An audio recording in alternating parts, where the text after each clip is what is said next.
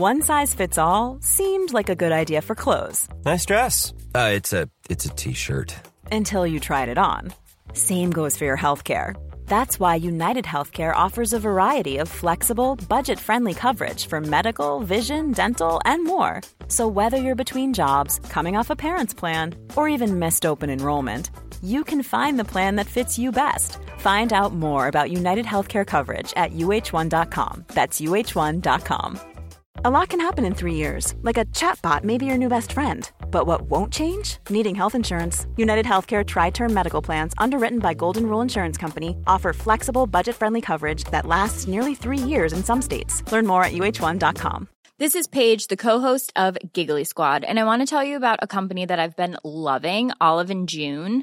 Olive & June gives you everything that you need for a salon-quality manicure in one box. And if you break it down, it really comes out to $2 a manicure, which is absolutely insane. It's also so easy to get salon-worthy nails at home with Olive & June. The difference between how your nails used to look when you did them yourself and now with the Manny system is a complete game changer. The best thing about Olive & June, too, is it's a quick dry. It dries in about 1 minute, lasts for 5 days, and full coverage in up to 1 to 2 coats. Visit oliveandjune.com/perfectmanny20 for 20% off your first system. That's oliveandjune.com/perfectmanny20 for 20% off your first system.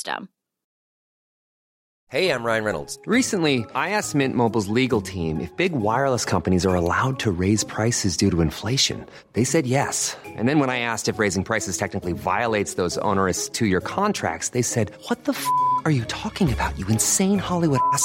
So to recap, we're cutting the price of Mint Unlimited from $30 a month to just $15 a month. Give it a try at mintmobile.com/switch. $45 up front for 3 months plus taxes and fees. Promo rate for new customers for limited time. Unlimited more than 40 gigabytes per month. Slows full terms at mintmobile.com.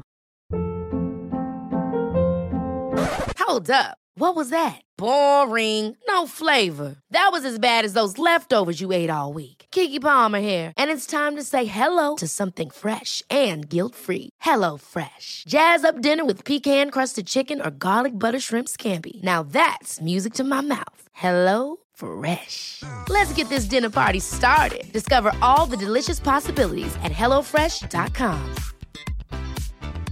I'm Sandra, and I'm just the professional your small business was looking for. But you didn't hire me because you didn't use LinkedIn Jobs. LinkedIn has professionals you can't find anywhere else, including those who aren't actively looking for a new job, but might be open to the perfect role, like me.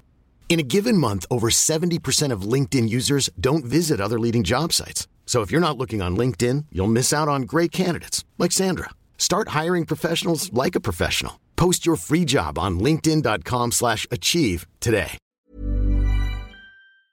The following is a presentation of the Force Center podcast feed.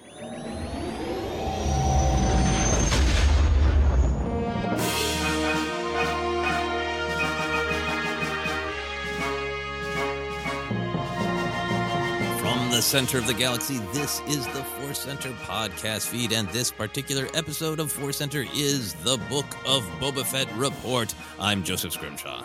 I'm Cat Napsock, riding high atop a sweet, hungry bantha, ready to talk about both. Sweet, hungry bantha is just such an accurate description of what we saw, and a great 90s band. That's one that you would DJ back in the day, right? They opened for Stabbing Westward and Dishwalla. It's a great show. Great show. Yeah, and Wookiees Who Can't Let It Go. That was another great 90s band that was featured emotionally in this episode. Yes, Wookiees Who Can't Let It Go. On tour with Nerf Herder. Exactly. We are very excited to dive in. We've been enjoying the Book of Boba Fett. We've been enjoying analyzing it. We are on Chapter 4. Chapter 4 is called The Gathering Storm, written, as all the episodes are so far, by Jon Favreau, directed by Kevin Tancharoen. Kevin Tancharoen is known, I think, to people in the general genre fandom for lots of things. He worked on an iteration of Mortal Kombat for the screen, lots of episodes directed of Agents of S.H.I.E.L.D., many CW superhero shows, and a ton more. It's a long list of credits.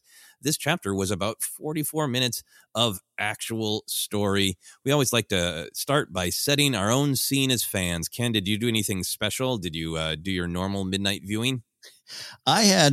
I'm having a nerd paradise, Joseph. Let me just say that. Picked up some freelance work this week, so I'm working on something for fandom that's revolved around Boba Fett. So I'm doing that. I had a find some time to get some chapters in High Republic. And then I had to finish all of that in time for Book of Boba Fett. Wow. Then I wake up and the Lord of the Rings first teaser for the Amazon show got me excited. What a time. Yes, I was up at midnight excited. It was a good time for you, huh? Yeah, I took one of my patented Boba Fett naps. I lay really flat on the floor and try to imagine my past at about 11 p.m. and then wake up at about 11:45 p.m. ready to engage with the modern storyline of watching Boba Fett. I've been pulling out different Boba Fett action figures. I don't have a ton of them, but I have this Galaxy of Heroes one, which is that series they did where they had major characters in this little tube. And it's always looked fun, but now it kind of looks like if you put it flat on his back, like Boba Fett is actually in his Bactapod. Oh, nice. Napping with me while we watch this show. So that was really, really fun. Yeah, I had a ton of fun watching this one. Stayed up late to write down some thoughts. Went to bed at 3:30 and then pitched a show of my own. So I'm now really excited to get back into Boba Fett and talk about this show. I was like, all Boba Fett. Then my mind went somewhere else, and now it's happy to be back to Boba Fett. Love that. Switching gears, but all in the same realm. This is fun. Yeah, absolutely. So let's get into this episode. What was your overall reaction to Chapter 4? Did you love it, like it, struggle with it at all? Where were you? Man, I'm just in a weird spot as a Star Wars fan. I just enjoy Star Wars so much. Yeah, right. I'm not just, and I don't mean that to be snarky. I think you could take that snarky out there. And again, if we'll start this conversation this way, Joseph. If you don't like this stuff, that's fine. I just really, really liked this episode. There was so much in it for me. It was just one of the more fun ones of not just this season, but of even going back to Mando, just some good Star Wars in, and the Return of the Jedi kid in me was smiling from ear to ear. Most of the time. And it is an episode, I think, that if you're not on board with the show or if you're on the fence, you're just not sure. I just don't think this episode is going to be one that pulls you over, and you might never be pulled over. Favreau has clearly brought a distinct style and tone to Mando seasons 1 and 2 and now this one. And I think if you're not on board, I just don't think you are. And I actually don't say that like any negative way. Like that's just kind of where it is, because I just so happy after this episode. Yeah, I love everything you're saying. I really loved this chapter. I think in some ways because it was the a real expression of what this show is. There was no ambiguity. In fact, I think one of the great things that this chapter did is it took a lot of ideas and themes and things that were bubbling emotionally that you and I have talked about a lot on this podcast, other people have talked about, and made them explicit. And some of the themes and the ideas and motivations that I think a lot of us have analyzed and thought were there, Boba Fett just straight up said, so I think it was a real crystallizing episode in a great way. And then, yeah, same thing with the tone. To hear you talking about it of just like, oh man, this was just, it was totally Star Wars. It was totally this brand of Star Wars. When you were talking, it made me think about the advice that we all give each other of like, don't try to be someone you're not, just be yourself. Yeah. And people will like you. And I think when it's a television show, the honest answer is absolutely be yourself. And the people who like that will like it. Yeah. And the people who don't will maybe go, wow, it's really that. It's not for me. Yeah. Yeah. Yeah, hopefully. And look, I have hopes that Kenobi has a little bit different kind of momentum and tone. I really want Andor to feel and look different. I mean, I'm there for those conversations too, but this one, this is what I thought. Almost to the point, maybe the show's stubborn. Maybe that's the one thing about it. It's just like, no, this is what we're doing. But it had some wonderful moments. We're going to discuss that, a lot of action moments with great purpose, but some of them that I just again, was like 7-year-old Ken in 1983, little Kenny's going, oh yeah, that fits. That's what I would expect. Yeah, right. I really thought of, we talk about the tip of the iceberg of Star Wars is really great at kind of just throwing out an idea, and then it makes you want to know more. The classic example being Kenobi mentioning the Clone Wars in the first film and, decades of what is that?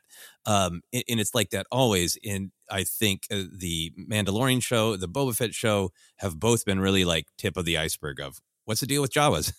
What's the deal with the Tuskens? Do you want to see Jabba's kitchen? Hell yeah, I want to see Jabba's kitchen. It's such an embracing of this idea of tip of the iceberg of that one little kernel of an idea was really interesting. So let's explore even more of it. And I think this episode had a ton of that. Yeah. And one other thing for me too, and I'm almost asking you is just a big question here, Joseph. I think if you're a type of Star Wars fan that digs the Clone Wars, if you like the style and presentation of that series and many specific episodes, then I think this kind of Boba Fett episode is right up your alley. There's a lot of just the vibe, the feeling, and yes, you could make a Filoni reference here if you'd like, but I think even beyond that, where weird, cute droids or banthas being fed, all these kind of things we're talking about, but also the action and also its own kind of weird pacing, as well as the deep themes. It just reminded me of a Clone Wars episode. I think it really reminded me of the Clone Wars episode. I think it really reminds me of the prequel films as well. I think all these ingredients are in the original trilogy and the sequel trilogy as well, but they're more. It's more prominently a prequel era style to me. Mm-hmm. And I think for me, what this show is, it's a lot about that tone of like, we don't want to sort of say, let's stay in this lane. You know, there are elements of this chapter that were like a horror movie, you know, mm-hmm. elements that were psychological drama, elements that were, you know, a crime Godfather drama. But then also within that, there's just this sense of why not, this sense of utter whimsy, right? And I understand why some people who like I want to sink into a mood and I want to stay there would be like, okay, well, we're really learning about Boba's trauma of losing the Tuskens, and this is about, you know, life or death stakes for Fennec Shand, and now Boba Fett's running around a kitchen trying to whack a funny rabbit droid. What's that about? Like, I totally understand and respect that some people might not like that tonal shift, but like, yeah, for me, that's the prequels, right? That is, you watch Darth Maul slaughter Qui-Gon Jinn, and right around the same time, Jar Jar's hitting his crotch and going, whoa, you know, that's a part of the mm-hmm. Star Wars aesthetic to me, that it refuses to stay in a tonal lane, you know, and it's a choice. Yeah. Yeah, 100%. And I think we were just talking on an episode, I think it's one coming out, so no one's heard it yet, but talking about Rogue One, and Rogue One striking a great tone, but striking a tone and kind of sticking with it, unless you want to hang out with your friend Borg Gullet, and how that works for me. But you know, I'm with you on there. I like following each episode on the journey it takes. Beyond the themes, we dig deep into themes. I just mean... yeah, it is a little weird. I was even kind of laughing at Fennec's reaction when he's chasing the left droid, the LAP droid. You done now? Yeah. From the Clone Wars. You done now. And it was just like, it was really hilarious. And Grace, my partner, who I always mention is, it's a great barometer. Someone who loves Star Wars but doesn't live in it, just love that droid. She also loves cute things, let's be honest, you know, a little cute little animal droid. But yeah, and I understand if someone comes to me and says, hey, it just doesn't work for me. I'm not disagreeing with you. It is a different journey to follow, episode to episode. Yeah, and it is an acquired taste, and I don't think it stays in a tonal lane. And I think if people are like, I like Rogue One more because it stays in a tonal lane, like, I get that. But for me, this is, there are elements of it in original trilogy and sequel trilogy, but it's really, to me, super big prequel films, Clone Wars, where you can bounce mm-hmm. from utter silliness and you know, sincere cuteness of Boba's great relationship with the Bantha to super cool fight, you know, and both things are a part of Star Wars, of this kind of Star Wars. Absolutely. Ewoks saved the day, and Empire's pretty somber at times. Yeah. Yeah, exactly. And I also want to echo a great thing that you said is, I really feel like this is a part of this Mandoverse, right? We'll talk more about those music cues at the end. But Book of Boba Fett and The Mandalorian, those shows feel like they are very, very similar. They're interconnected tapestry, and they're all coming from certainly lots of creators, but mm-hmm. Favreau in particular. Mm-hmm. And I really like that, and I'm excited to see more in different things as well. Different, you know. And I understand also if viewers kind of come to it and they're comparing like, well, Mandalorian was a Star Wars live action show. Book of Boba Fett is a live action show, and they're real similar in vibe. Mm-hmm. If people are also fans of MCU, and out of the gate, MCU has had many more shows, and they've been vastly different in style and subject matter. And I just mm-hmm. think it's kind of cool to acknowledge we're not there yet. These are meant to be similar. Mandalorian and Book of Boba Fett, and I think we're going to get a lot of different vibes even mm-hmm. this year. so many hands on it, but I do think definitely this season, but Mando 1 and 2, they're movies from Favreau, Star Wars movies from Favreau. It's not put together like a normal TV show, including writer room structures and all those kind of things. It is him in a room writing and then taking it out to everyone else to get their hands on it, which they do. And the MCU thing is a great example, right? From WandaVision and the wildness that was, just watching it from the trailers, you're like, what, it's a bunch of, Mad TV sketches about TV through history. Great. Loki. And then I'm a big fan of the Hawkeye series, which is more, street level, different kind of vibe as well. And those are all working well collectively and independently.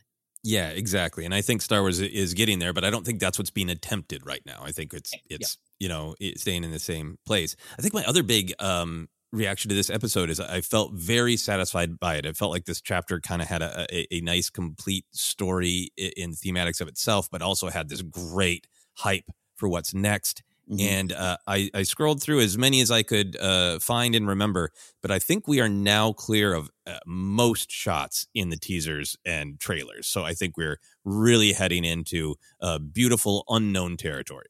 Yeah, there was that one trailer shot of Boba Fett's birthday party when they all brought the cake down, and I dreamed that. That wasn't real. Okay. Yeah, and the LEP droid burst out of the middle. Yeah, I remember that one. Chasing a rat. It was great.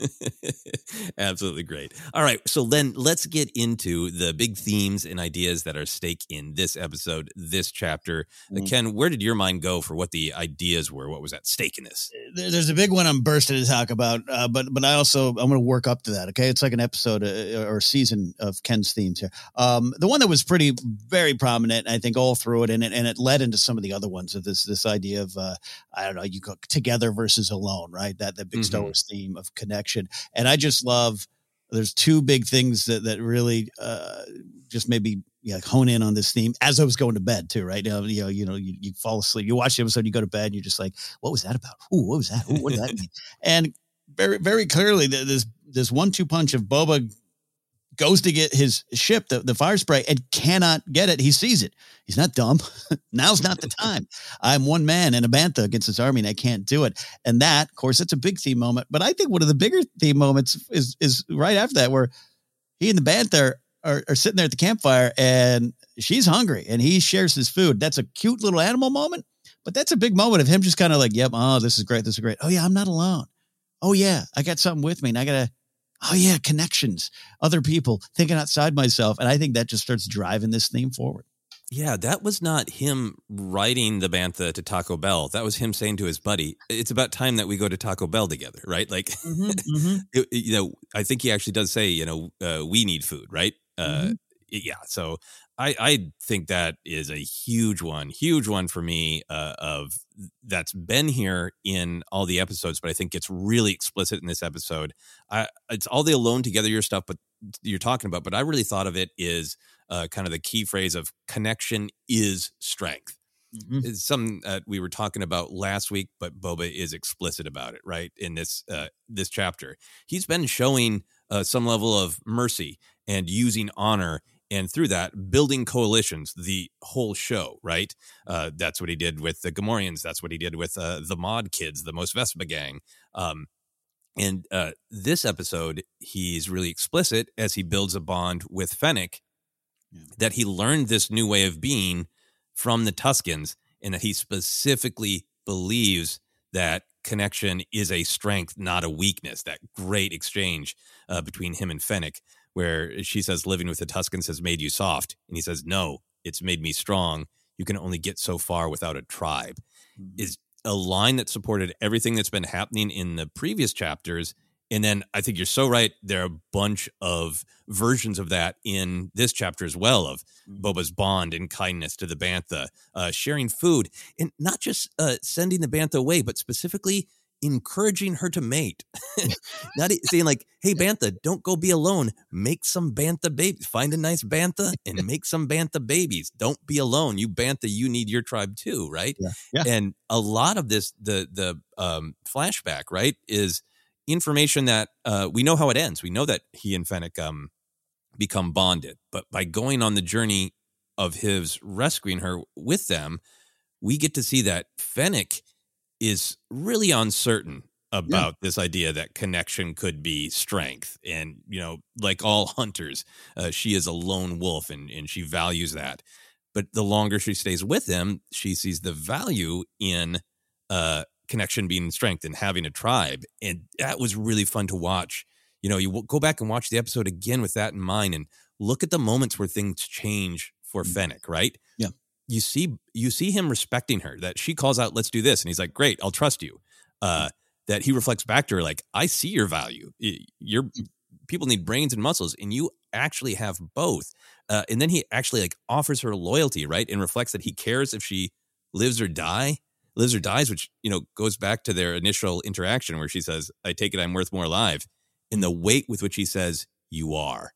Yeah. It's about her, but it's about this whole philosophy as well, you know?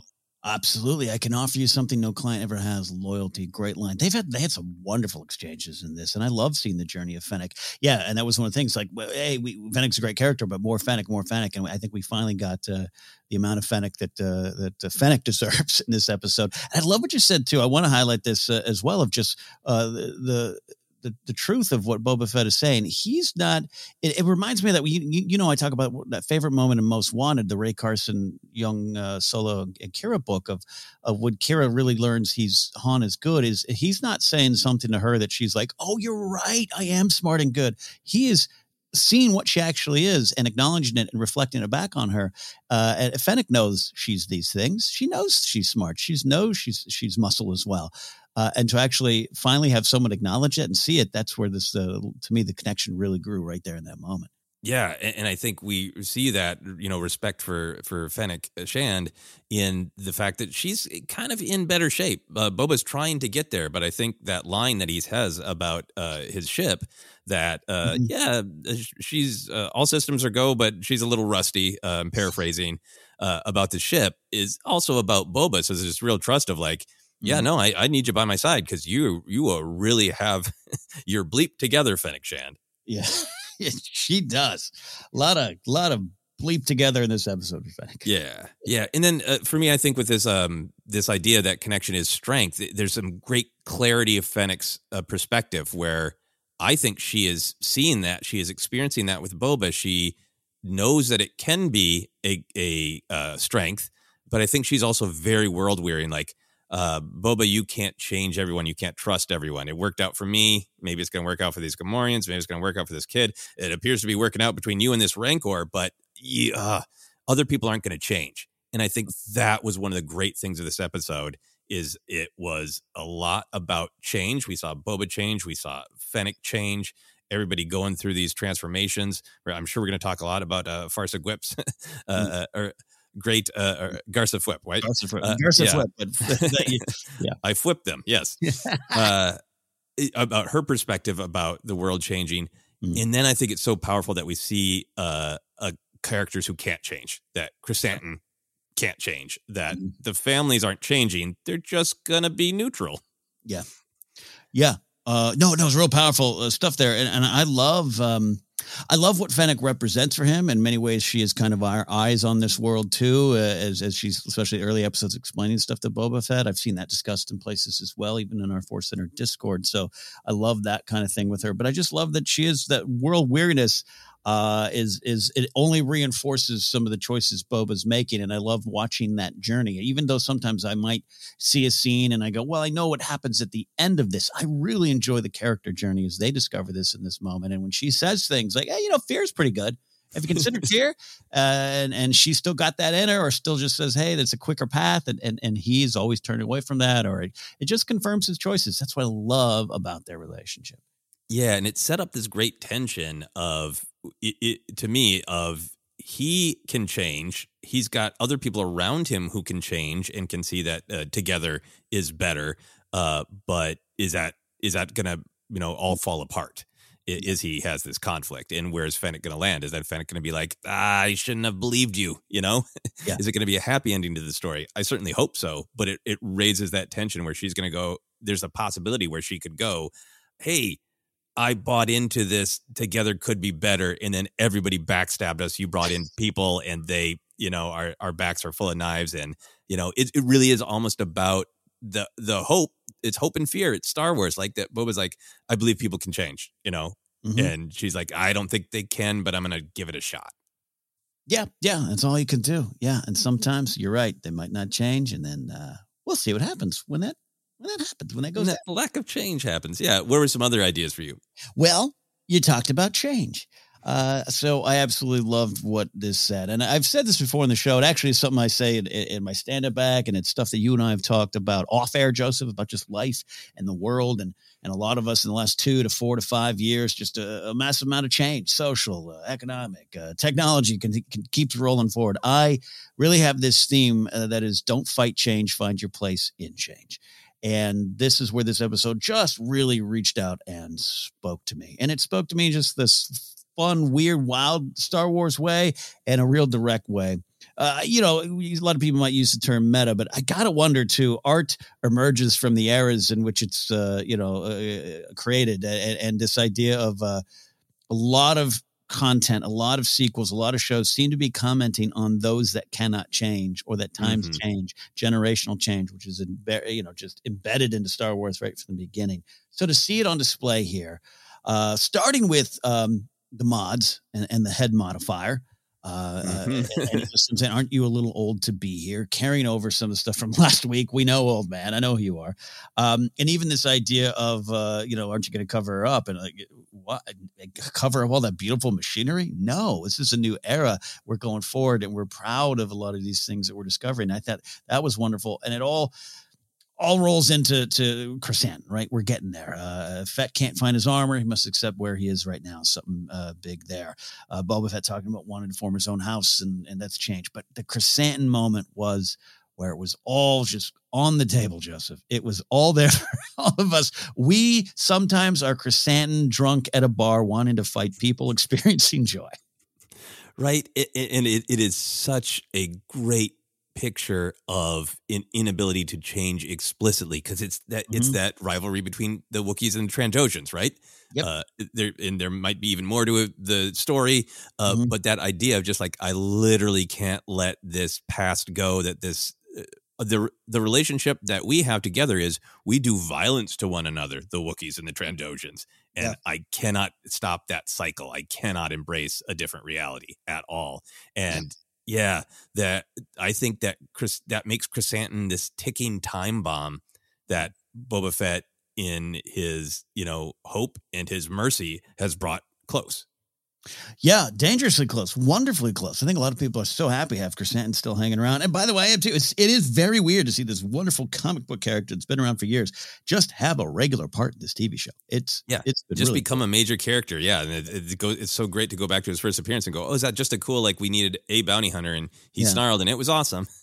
Yeah, and now here we are, 2 violent fights later. Yeah, you're so right. It's stuck in the cycle and everything. And even going back to last week, and they showed it in the previous on, right, where we're just like previously on last episode, where, take it from me, a former bounty hunter, stop working for, what is it, Scud Rats, I think he says? Scug Holes. Scud Rats, I want to see as well. Scug Holes.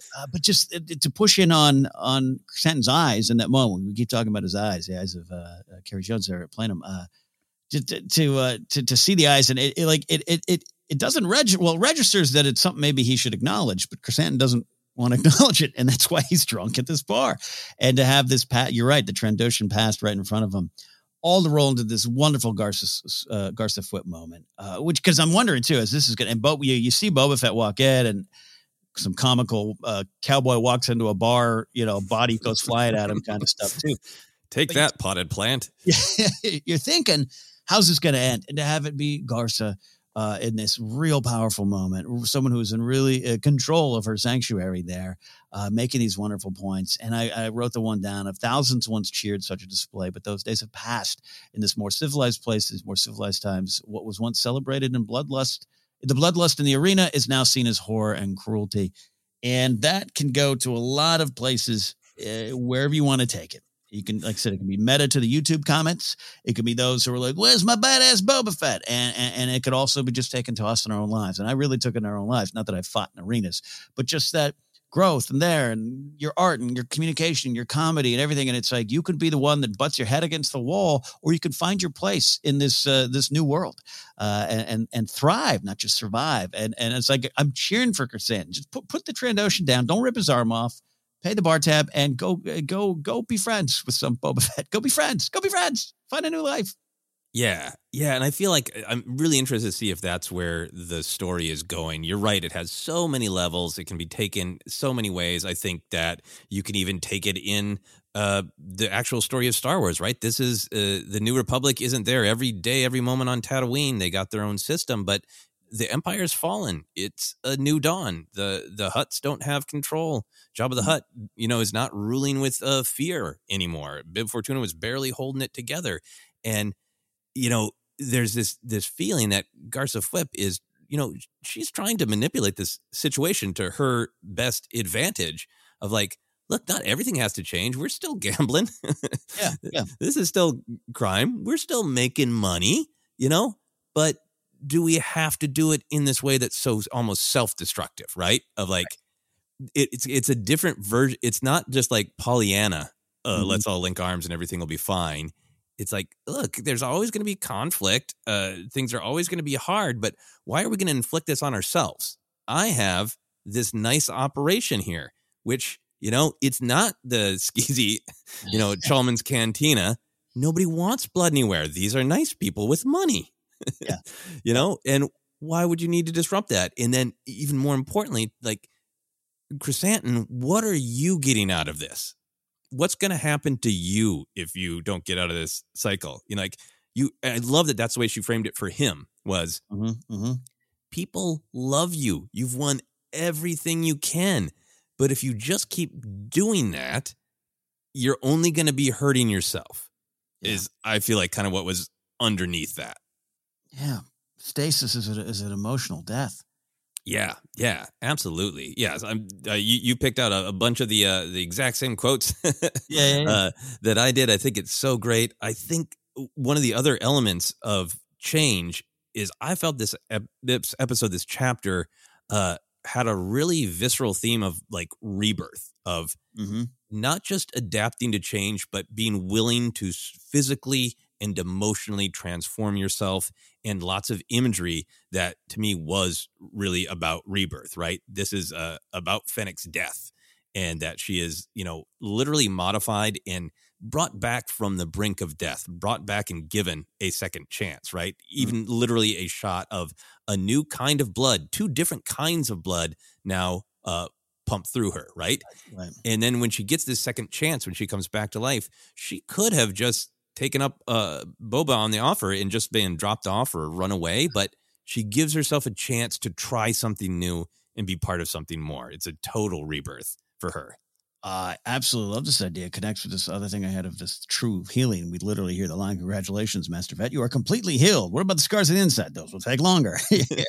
And we were talking about that in episode 1, chapter 1, of just good to see that the healing goes on and it's a longer process. I love what you're saying, tying this to rebirth. Even on a little level for me was Boba Fett just kind of correctly saying, "Hey, my armor says a lot that I sometimes, I can say, but no one's going to listen unless it's the armor." But having to literally go spelunking into Sarlacc and not be able to find it in this moment and still knowing he needs it. Like you said, sometimes the big goals remain the same, but how you get there is different. And love just him emerging new from his lessons in the desert. Yeah. And I think there are a lot of moments of transformation for Boba Fett throughout this, and it's probably still more to come. But I think we've been following in the past the story of him kind of reclaiming his warrior status. And in the present, we're watching him try to be the leader that he wants to be. And I feel like this episode has a little sense of resolution up to a point on both of those things, right? That in the past, he's got to take this next step to kind of re-enter his old world, to get his ship back, to get his armor back, to take the next step on the journey that he wants to. And there's some pretty literal kind of images of, like having to stare down into the hell that destroyed him and to have to go back to that hell and then literally kind of emerge from the Sarlacc is like a kind of rebirth. The fact that he is told by his valet droid there that he has completed his healing process and he is literally emerging from what we've been talking about since the beginning of a womb-like amniotic bactopod, right? That he is, in this episode, he is all caught up on rethinking the past, right? Mm-hmm. I think the past stories are done. Maybe we'll get more flashbacks, but for me, that line of "you're all healed now" seemed to indicate emotionally he's reviewed everything he needs to, and he is fully in the present moment. Yeah. He is fully reborn from warrior to leader. Yeah, yeah. And look, could there be other timeline stuff? Yeah, absolutely. We could see some more, but I think you're right. It didn't just catch up to it in timeline. It caught up to it emotionally, where I think the Boba Fett we know now, we see that journey a little more complete. Yeah, and it, that's kind of made explicit in Chapter 1 when he says, you know, the dreams are back, right? That he's having a hard time moving past this. Mm-hmm. Mm-hmm. And now it seems like he has. And I'm very interested to see how it goes, if there are any more flashbacks. It felt to me like that was a kind of resolution. I mean, obviously timeline-wise, we caught up to the story that we know, but how did you feel like that? Did you feel like that's not going to be the structure of the show? Now we're going to be in the present for the most part? I think we might have moved past it. I'm definitely okay with that.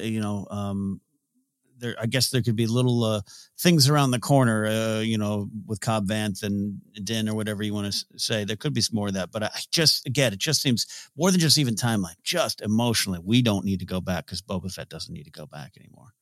Yeah, absolutely.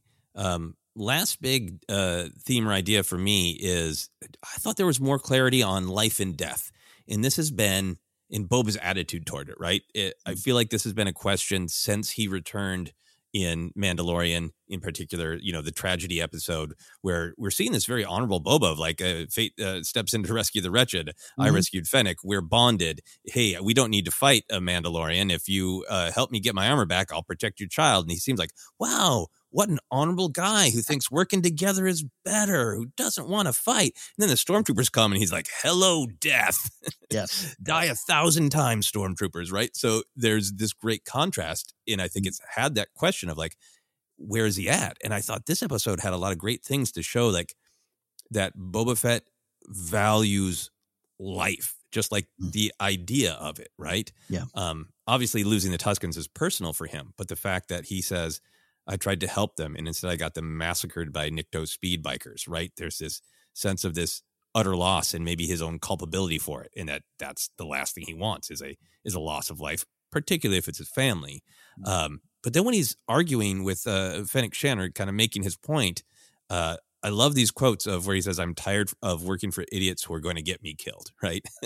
Right. There's this idea that the way business has been conducted, like Garza Fwip is talking about, is just a bunch of, the royalty are moving the pawns around and the pawns are slaughtering each other to no point, right? Mm-hmm. He's got that great quote about how much money could be made, how many lives could be saved. Yeah.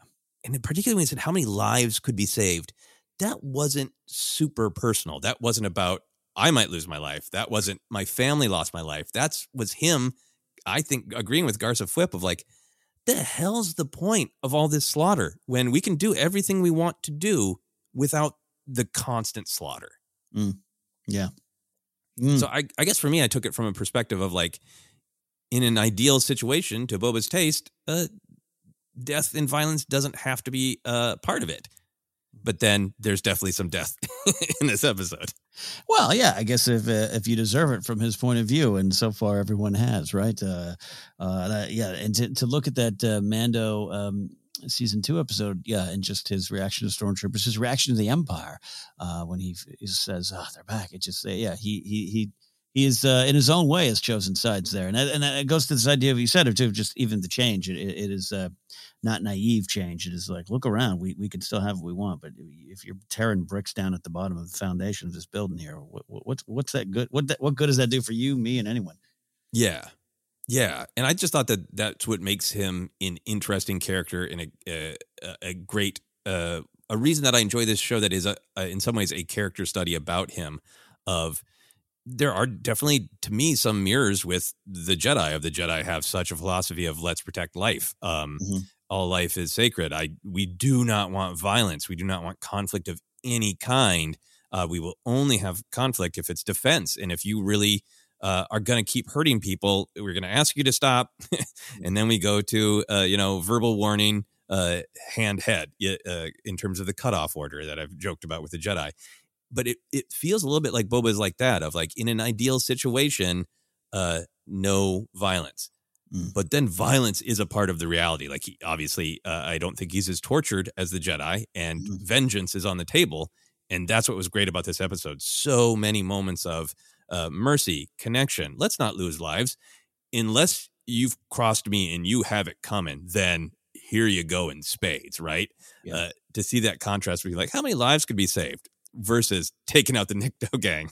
It's somewhat practical, but still, I'm gonna till this that Sarlacc beast is gonna die. I mean, that one I know is practical, and Fennec does it, but I think on a thematic level, it's still like everything that's hurt me dies. You know, he's got no at all hesitation about Bib Fortuna, right? Saying I'm gonna kill that bloated pig that double crossed me. That he's really fine with vengeance, and he is really fine with death, but within. When he deems it necessary. And other than that, he wants to build coalitions. Yeah, well, and look at his past. And when he says, I'm tired of working for idiots who are going to get me killed, I think of Django. I would, Duke is a very smart gentleman, yes, but got him killed. He's carrying that scar around.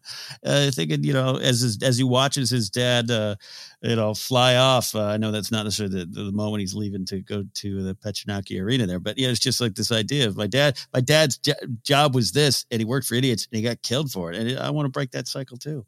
Yeah, and I'm sure Boba's had his times where these games where Vader sends us out to compete against each other. I'm not all caught up on the War of the Bounty Hunters, but I think from Boba's perspective, did that stuff have to happen? What do we want to have happen? And I think that's becoming much more clear too. I have kind of made that assumption knowing more about Boba's history, but I like that it's becoming more clear in the actual show that I'm tired of working for dishonorable people who do not say what they mean directly, are happy to backstab, are happy to set people against each other who don't need to be set against each other when they could accomplish the same goal without causing all this pain and suffering.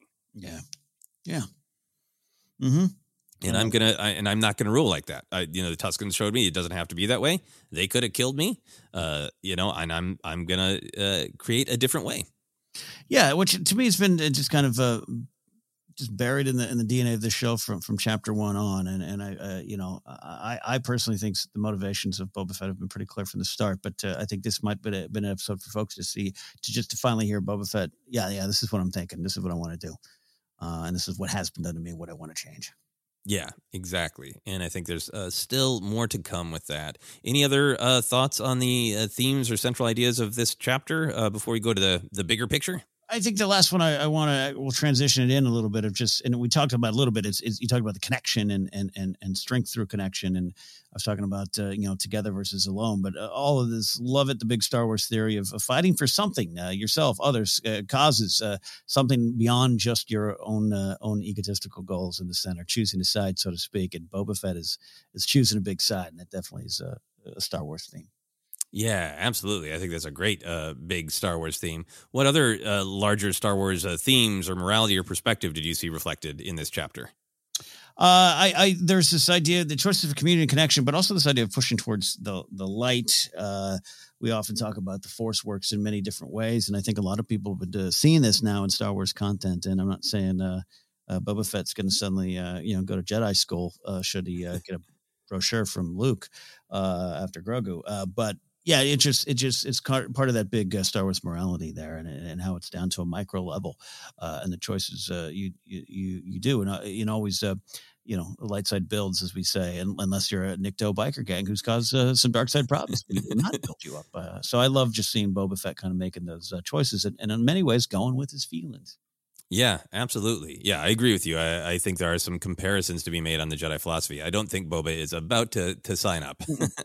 I don't think he's reciting the code anytime soon. I think it's just interesting that there are similarities, kind of a shattered mirror version of the Jedi, because clearly he's fine with vengeance. Yeah, and probably still has some issues with the Jedi to resolve. I'm sure he's got some strong Jedi feelings. Yeah, I mean, we talked about it a lot, but, you know, the stronger together is such a huge theme of Star Wars, from the Ewoks to Padme reaching out to the Gungans to all of the moments of Rise of Skywalker, of like, yeah, we're going to go alone together. There are more of us, Poe. Like, just there's so many places that it's reflected in Star Wars, and it's really interesting to see that evolution where a hunter, someone has been told that what they're good for is fighting, what they're good for is fighting alone, and their only strength is ripping arms off when they see their enemy in a bar. That's your only strength. To have somebody go, no, I think there's this other version of strength is a huge Star Wars theme to me. Yeah, absolutely. I think the idea of like return and rebirth and completing a journey, that's just everywhere in Star Wars. I think that's really, you know, one of the parts of Book of Boba Fett that makes it tied to the history of Star Wars to me, of it's tapping into those kind of classic storytelling themes, very mythic storytelling themes of, you know, this episode remind me of, you know, Anakin's rebirth into Vader, his dark rebirth into Vader, and his rebirth into the light as Anakin. You know, Luke's proud "I am a Jedi" moment. Like, I went through all this and I made it, right? I think a lot about Rise of Skywalker was all the main characters, Rey, Finn, Poe, confronting a little bit of who they were in the past, and somebody inviting them to go, you could come back here, you could stay there, and them all rejecting it and going, nope, I'm going to move into the future. It's just such a big idea in Star Wars and in a lot of storytelling, but since Star Wars has this big mythic storytelling DNA, that return, rebirth, completion, I really like those vibes. Oh yeah, it's I love following those journeys again, and it's like to me the true villains in Star Wars. There's a lot of redemption in Star Wars, and sometimes at the end, you know, a character you were rooting against, suddenly you're like, well, you know, I guess they made a nice decision and I got to follow them down. But I think there's a lot of characters in Star Wars who are bad from beginning to end because they don't change. They stick where they are. There is no emotional growth, no emotional push forward. And it's big power grabs. It is Palpatine, the ultimate evil. I think of Hux, no real growth, everything done out of vengeance and desire to destroy. And I think Star Wars has those examples of villains from beginning to end. And I think Boba Fett, someone who was viewed correctly, I think, is a villain for so long and still has some dark traits. And again, they're like, hey, everyone work together and the drug trade will be all right here. So there's some things to talk about, but I do love this journey that Star Wars has taken us on with this character. Yeah, absolutely. I think the way this story is told connects to other Star Wars stories too. That you're saying so many great things about change, and then it really invites that question of like, okay, well, how do you do it? You have that great phase about, you know, don't fight the change, find your place in it. Like, okay, well, how do people do that? And I feel like what this show is showing us is, through these flashbacks, Boba Fett has a willingness to explore past trauma, not just go, it's I was wronged, it's everybody else's fault, right? Like, that's Vader and Kylo Ren's line when they're not willing to look back at their own past trauma and just stay on the path that they're on, right? Anakin was weak, so I killed him. Ben was weak, so I killed him, right? And this is so Boba Fett, literally staring down, in specific shots into the mouth of his pain in the Sarlacc, to remember being vulnerable to admit, I was a little kid who was sad when my dad left. Yeah. That willingness to explore trauma gives him the strength to move on from it. And that reminds me of like Luke in The Last Jedi and, you know, Obi-Wan. I think we're going to see a lot of this of, I got to accept what went wrong, and I got to explore my part in it in order to move past it. There's some strong mental health lessons here in the Book of Boba. Exactly. Mm-hmm. Last big thing for me that reminded me of other big themes in Star Wars is we talk a lot about on the podcast about kind of the flowing in the organic versus the rigid in the mechanical. And sometimes that has literal representations in Star Wars, going back to Luke using the targeting computer, a literal mechanical machine, versus trusting his instincts and the old ghost man suddenly whispering in his ear. But this is a great episode where it is not even remotely literal. It's totally spiritual, right? Yes. Even the characters, the mods who are literally adding mechanical parts to their organic body, that is presented is an argument for change and adaptation of like, by adding these mechanical elements, we are actually being more flowing and, you know, spiritually organic in that we are open to change and open to new ideas. Yes, absolutely. To me, as how much of it is, you know, Star Wars not reclaiming that narrative in a different way or rewording it. It's actually it's almost like two separate things for me. You know, Vader and half man, half machine is a different lesson, but this is like the machine side. It doesn't have to own you. It can now be a strength and to take that fear, to take that the literal scars of your past or mistakes and flip the narrative on it is almost kind of one of those things you were talking about of facing the trauma and everything. But I just took some of it, whether or not all of that is baked into every little word written in the scripts by Favreau. No, I don't think so. But I just really think it flows nicely in some of those bigger themes. Absolutely. And it's just a part of Star Wars being a big tapestry. It is going to talk to itself sometimes, I think, on purpose from the creators, and sometimes because it's just such a vast tapestry, all these little connections are going to emerge. So any other big ideas before we move on? No. I definitely want to get to Bantha kisses and licks. So the chapter of this one, the chapter title, The Gathering Storm, did that chapter title have extra depth to you, or did you feel like it was pretty straightforward? On one hand, I'll say this one's pretty straightforward, and we are really set up for the storm. We want the storm now.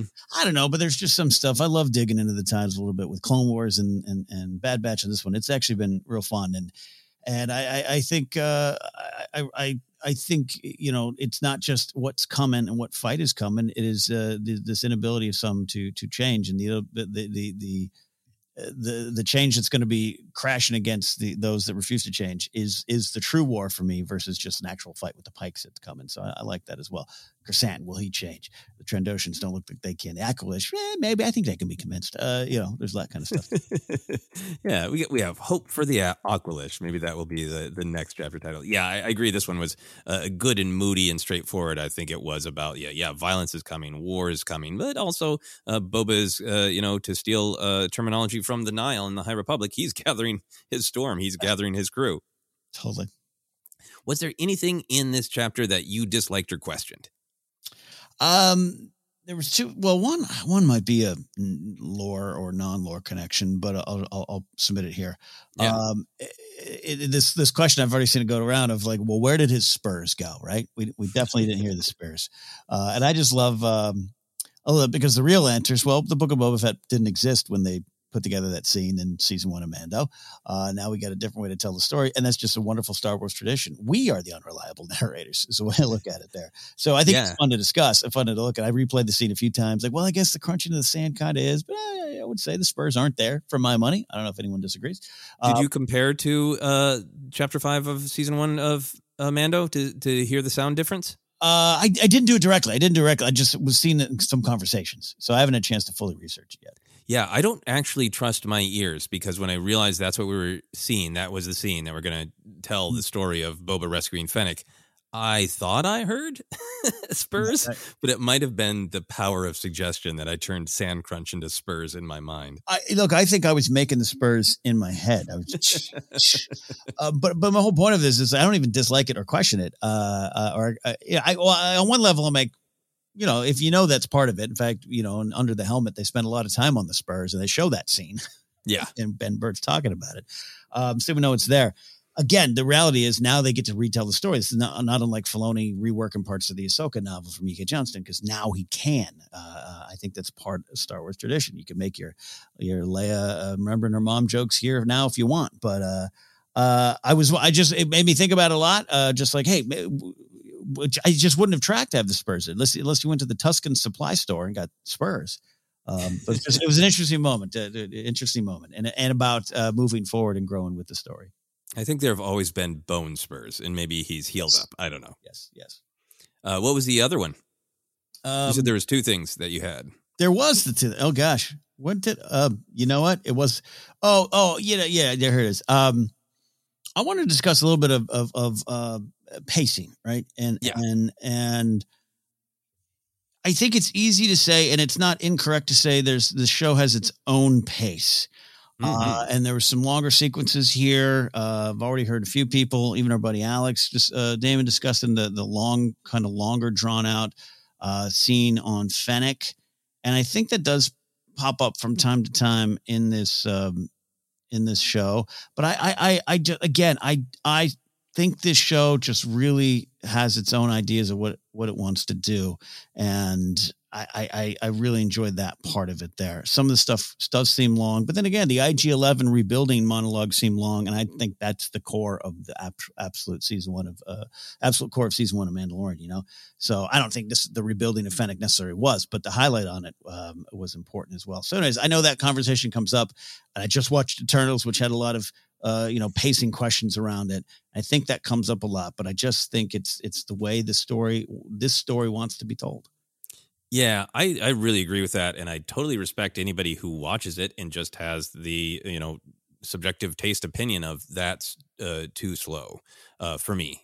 Or, you wait a week and you're really excited about what happens next. So I think that can add to it. If you're really hungry for what happens next, you want this scene to wrap up because you kind of figure, I know what's going on in it. Like, I really understand that. But for myself, I think that there can sometimes be a sort of, in agreement of exactly how long a scene should be. This is a thing that I encounter, trying to work in the industry of writing, of this is exactly how long a scene should be on page number. There can be kind of best practices to make things the way that most people expect them to be. And I think for me as a writer and as a viewer, I want to respect those rules when they really make sense to me. But if I want to create something different, I don't want to be beholden to the sort of the average, the general common denominator agreed on. That's about the length, right? Yeah. For me, what is powerful in lots of bits of Mandalorian, and certainly in Book of Boba Fett, is if you stay in a scene longer and you're really in and you have the audience really engaged, you'll start to feel things more. If you watch Boba slowly ride a bantha, you'll get into the rhythm of that. And for me, when I can have the patience to let myself do that, I get so much more out of it because I feel more connected to it. I feel that rhythm. I start to feel the itch of the sand and the heat of the sun because I'm in it. And like the Fennec rebuilding scene for me is, I'm watching that now through Boba's eyes, right? Where this is his opportunity. This is where he can bring her. And he's watching what it means. It's not just the plot, hey, she got saved. This is how they stuck some, organic stuff in her guts. It's watching the pride of that guy. It's the listening to the music. It's the guy switching out his own arm to show the value of it, the art of it, to show the pride of it, of like, I'm not just saving her life. I am making her something different. She is being reborn, right? Mm-hmm. And building up to that, to me, final great shot of the blue fluid and the blood. And now she is something more and different. And I get more out of that because I get more of those thoughts flowing through me because I have the time to sit in that scene and think about those things. Yeah. I'm with you on that because it's kind of what I was talking about earlier of, even though sometimes I might know the end result, say, Andor, we know he dies, right? There's still great value in going back and revisiting his journey. I think there's something that same kind of vibe in what I'm talking about here, where when you're really sitting with the scene. So I don't think it's fair to bring up the pacing. I think it's not necessarily pacing issues. It's just pacing differences. I really agree with that. I think it is slower than standard pacing. And if that is something that people don't like, I totally understand and appreciate that. And I just wanted to offer my perspective about what I get out of it. It is about sitting in it and letting your mind wander and therefore get deeper into the scene. Let your mind wander not away from the scene, but into the scene. Yeah. And in the end, that's it. That's the thing. It's like, you're seeing something that is there. You're not imagining it. The pacing is just different. It doesn't mean a scene can't go a little second longer here, there, this, that, I'm not a great editor, but there's a lot of choices you make as an editor to say like, end here. But you're right. I think it does not, again, this show is not beholden to any formula but its own right now. Yep. Yep, and a lot of times Star Wars is edited to be the whiz-bang adventure, right? And sometimes for some tastes, it even gets too fast. The Rise of Skywalker pace is too much whiz-bang adventure serial speed. Not enough conversations, not enough lingering for a lot of people. But I think that was truly the intent of that film, and I think the intent of Mandalorian and Book of Boba Fett is much more Western, much more like indie film exploration of characters that just slow down and spend some time with Boba.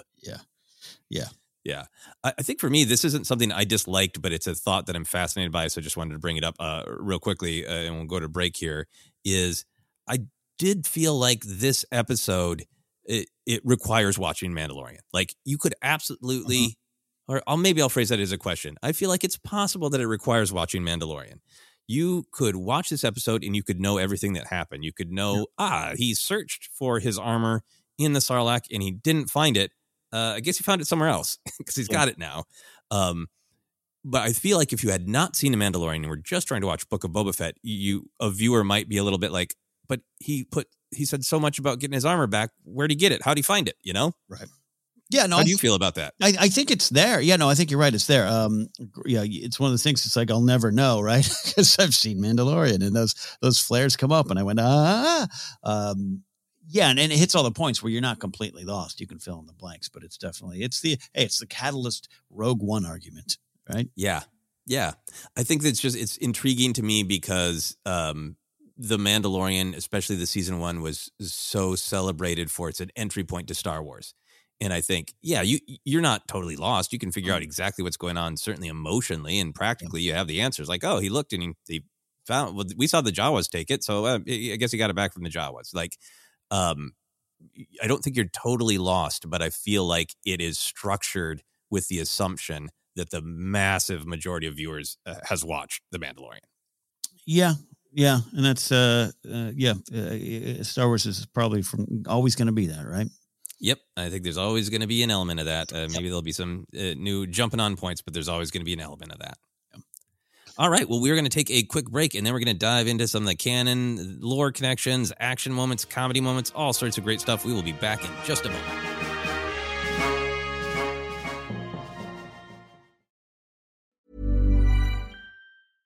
Hey, I'm Ryan Reynolds. At Mint Mobile, we like to do the opposite of what Big Wireless does. They charge you a lot.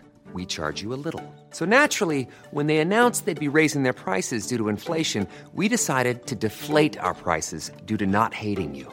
That's right. We're cutting the price of Mint Unlimited from $30 a month to just $15 a month.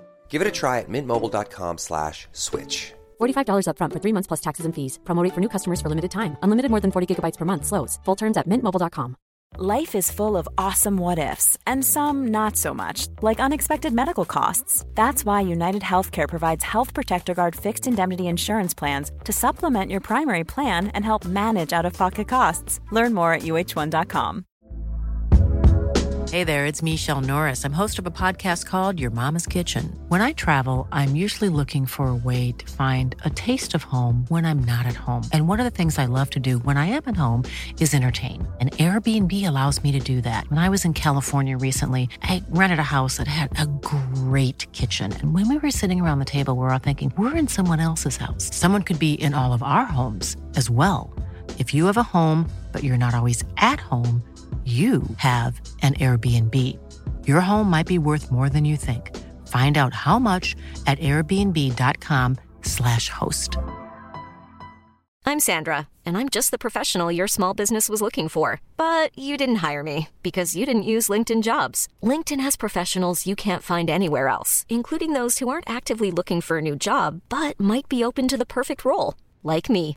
In a given month, over 70% of LinkedIn users don't visit other leading job sites. So if you're not looking on LinkedIn, you'll miss out on great candidates like Sandra. Start hiring professionals like a professional. Post your free job on linkedin.com/achieve today. Hold up. What was that? Boring. No flavor. That was as bad as those leftovers you ate all week. Keke Palmer here. And it's time to say hello to something fresh and guilt-free. HelloFresh. Jazz up dinner with pecan-crusted chicken or garlic butter shrimp scampi. Now that's music to my mouth. HelloFresh. HelloFresh. Let's get this dinner party started. Discover all the delicious possibilities at HelloFresh.com. Quality sleep is essential. That's why the Sleep Number Smart Bed is designed for your ever-evolving sleep needs. Need a bed that's firmer or softer on either side? Helps you sleep at a comfortable temperature? Sleep Number Smart Beds let you individualize your comfort, so you sleep better together. J.D. Power ranks Sleep Number number one in customer satisfaction with mattresses purchased in-store. And now, save 50% on the Sleep Number Limited Edition smart bed for a limited time. For J.D. Power 2023 award information, visit jdpower.com/awards. Only at a Sleep Number store or sleepnumber.com.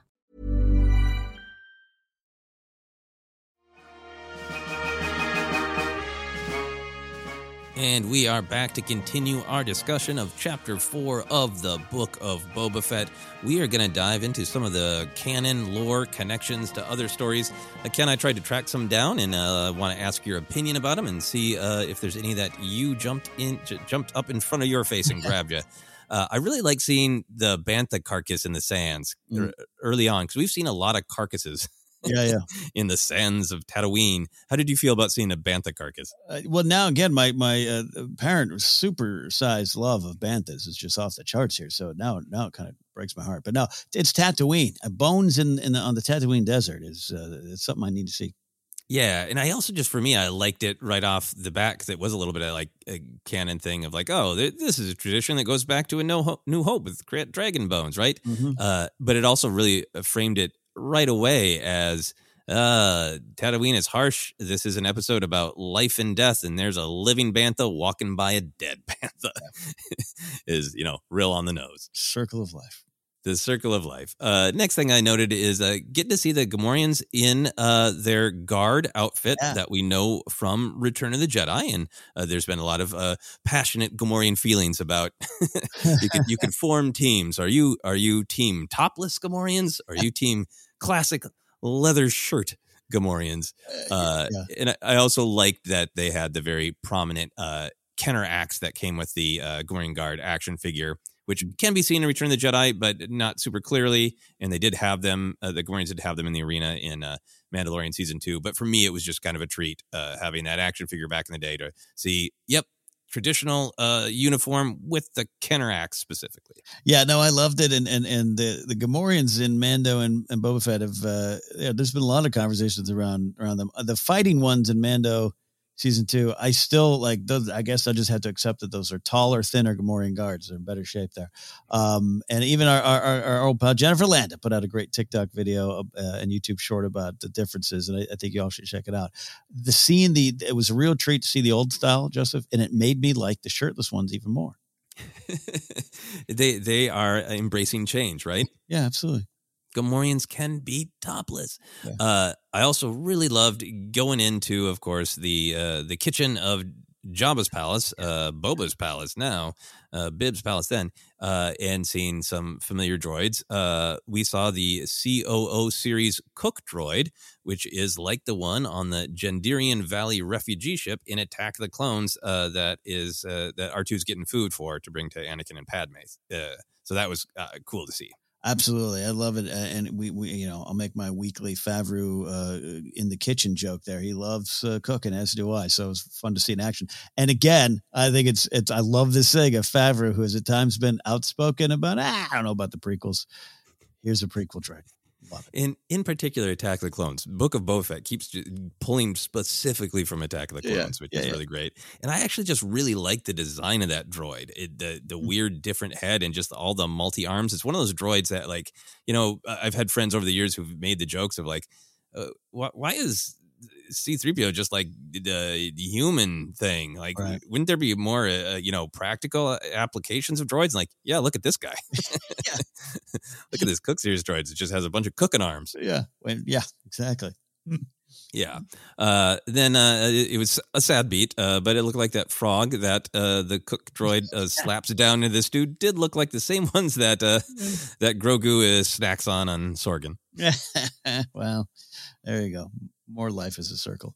More life is a circle. And then, of course, what is labeled in the subtitles, the sous chef droid is the same model as EV-99 in EV series.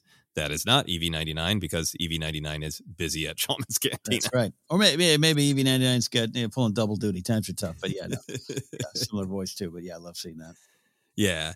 And then a big one, I think, for us, I squealed, Ken. I almost woke my wife, I'm sure, as she was sleeping in the bedroom and I was watching at midnight. The LEP droid or rabbit droid, which first appeared in the Clone Wars and appeared everywhere in the Clone Wars, doing many different things. Just a delightful little weirdo of a droid. I loved seeing that droid spring from animation into live action and have a very interesting scene with Boba Fett. And then to know that Boba keeps him around. He turns him back on at one point, clearly, because he's there at the meeting there at the end. So, or maybe it's another one, but I'm going to choose to think it's the same one. I loved it. I love seeing it again. Grace slipped for it. She has maybe seen 10 seconds of the Clone Wars when she's passed in the living room. So no connection to that. Just seeing it as a brand new droid really brought joy for her. And just to see me, and it looks so good. Little almost like a little stop motion, almost a little bit, a little Phil Tippett studio action going on there, maybe. I don't know. It was great. Yeah, and really making the most of those ear things to convey emotion, right? That little mouth.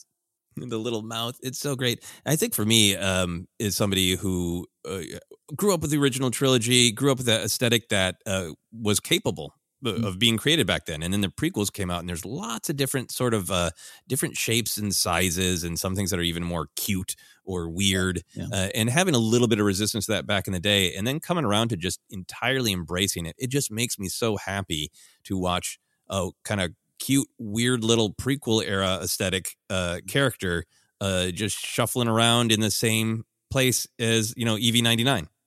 Yeah, no, look, there would have been a point maybe 10 years ago that I would have watched this scene and said, this is ridiculous. This does not belong in Star Wars. Star Wars is not cute and funny. Anyways, I'm going to go watch Return of the Jedi and Ewoks again. Like that would have been me. I really loved it.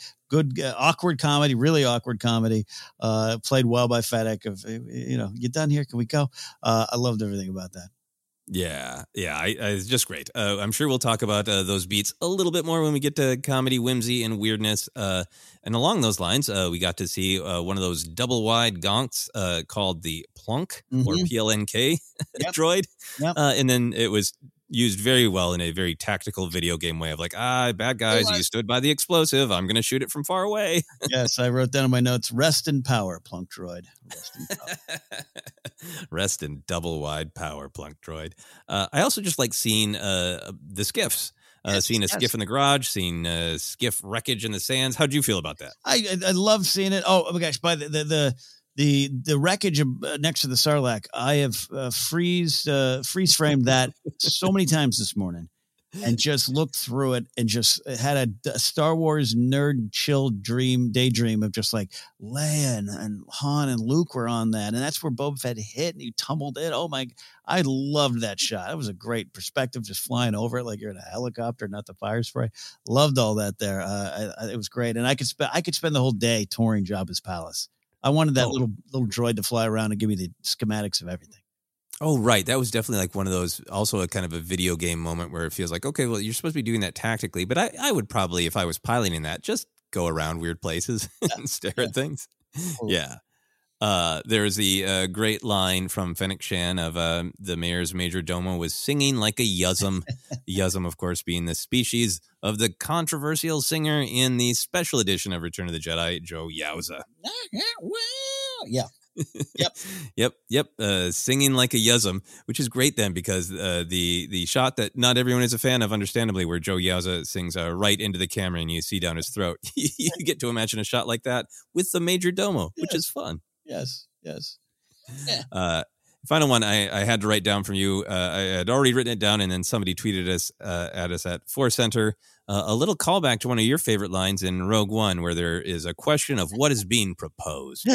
Yes, but in Aqualish, what is he proposing, and what is she proposing in Aqualish? Loved it.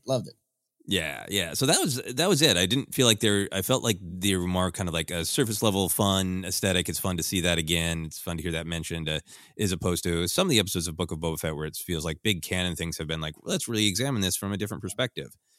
Yeah. Yeah. For me, there was a couple of things that I noted that I loved in the kind of the connections to other stories and lore here. First of all, I just love going to Mos Eisley.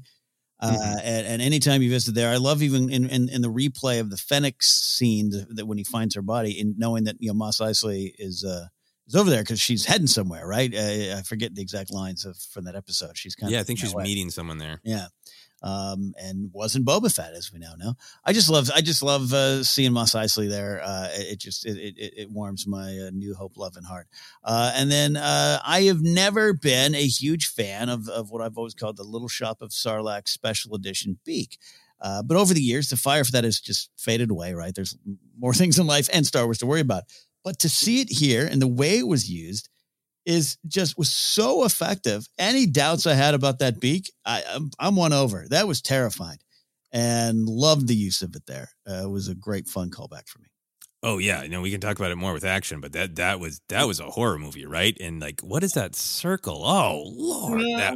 That was disturbing and absolutely great. Yeah, and to your Mos Eisley point, I also liked that Fennec's like a lot of great mechanics in Mos Eisley, and feels like, is that Pelimoto's second popping up in Book of Boba Fett? Yeah.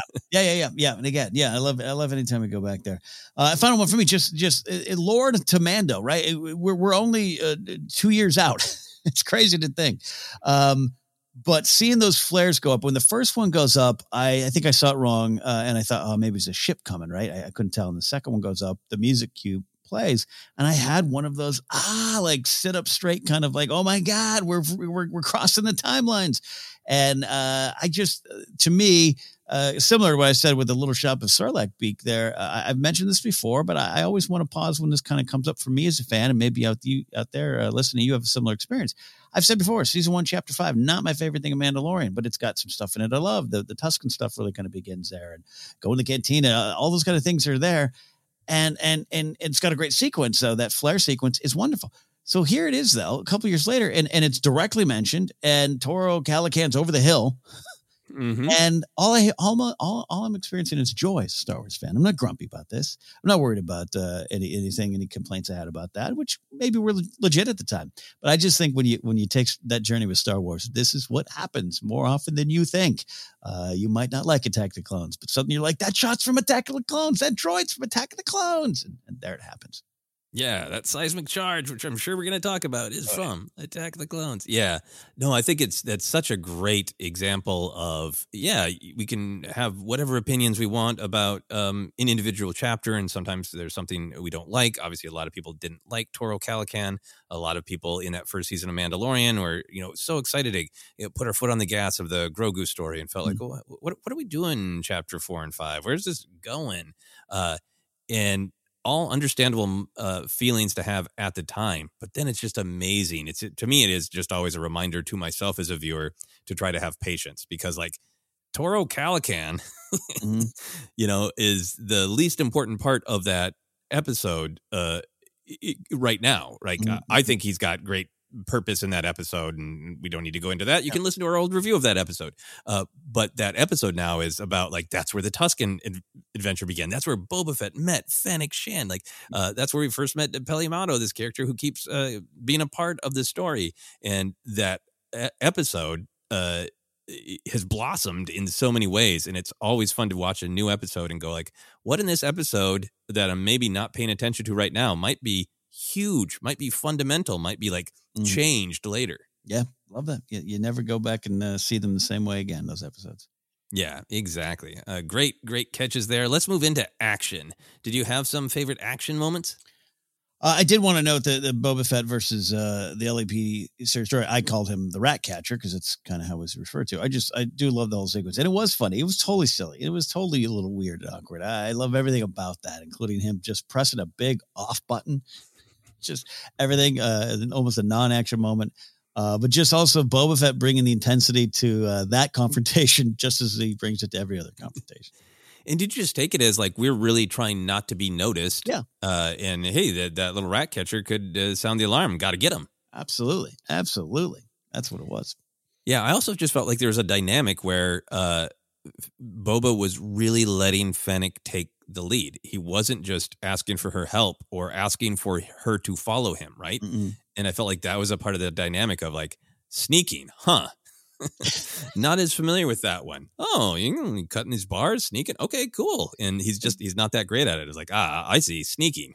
I will smash this big pot over and make a lot of noise. I'm sneaking.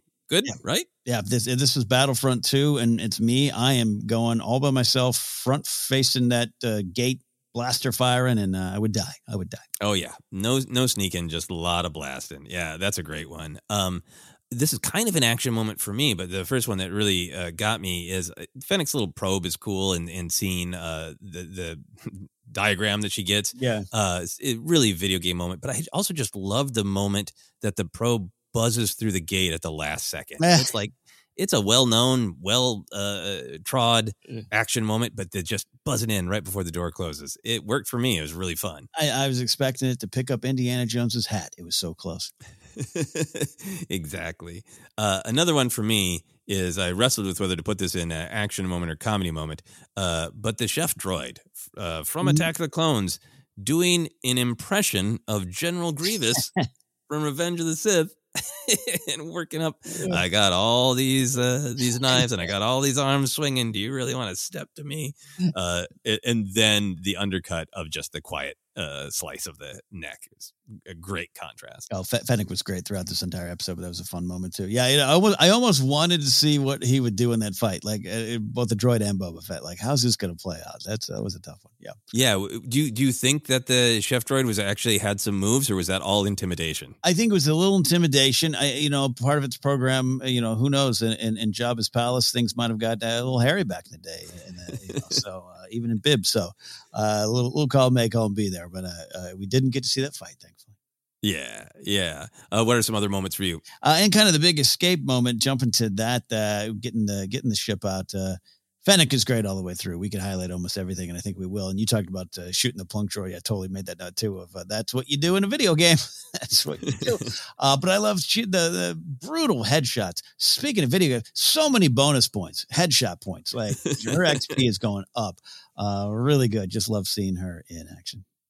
Yeah, there are a couple moments from that big escape I liked. I liked, again, that, even though Boba was literally piloting the ship, Fennec was kind of driving that fight. I love the neck chop to the Gamorrean. Yeah, oh, yeah, I put that down, too. She got some great moves. Got to see in display there, the Gamorrean and the Nikto.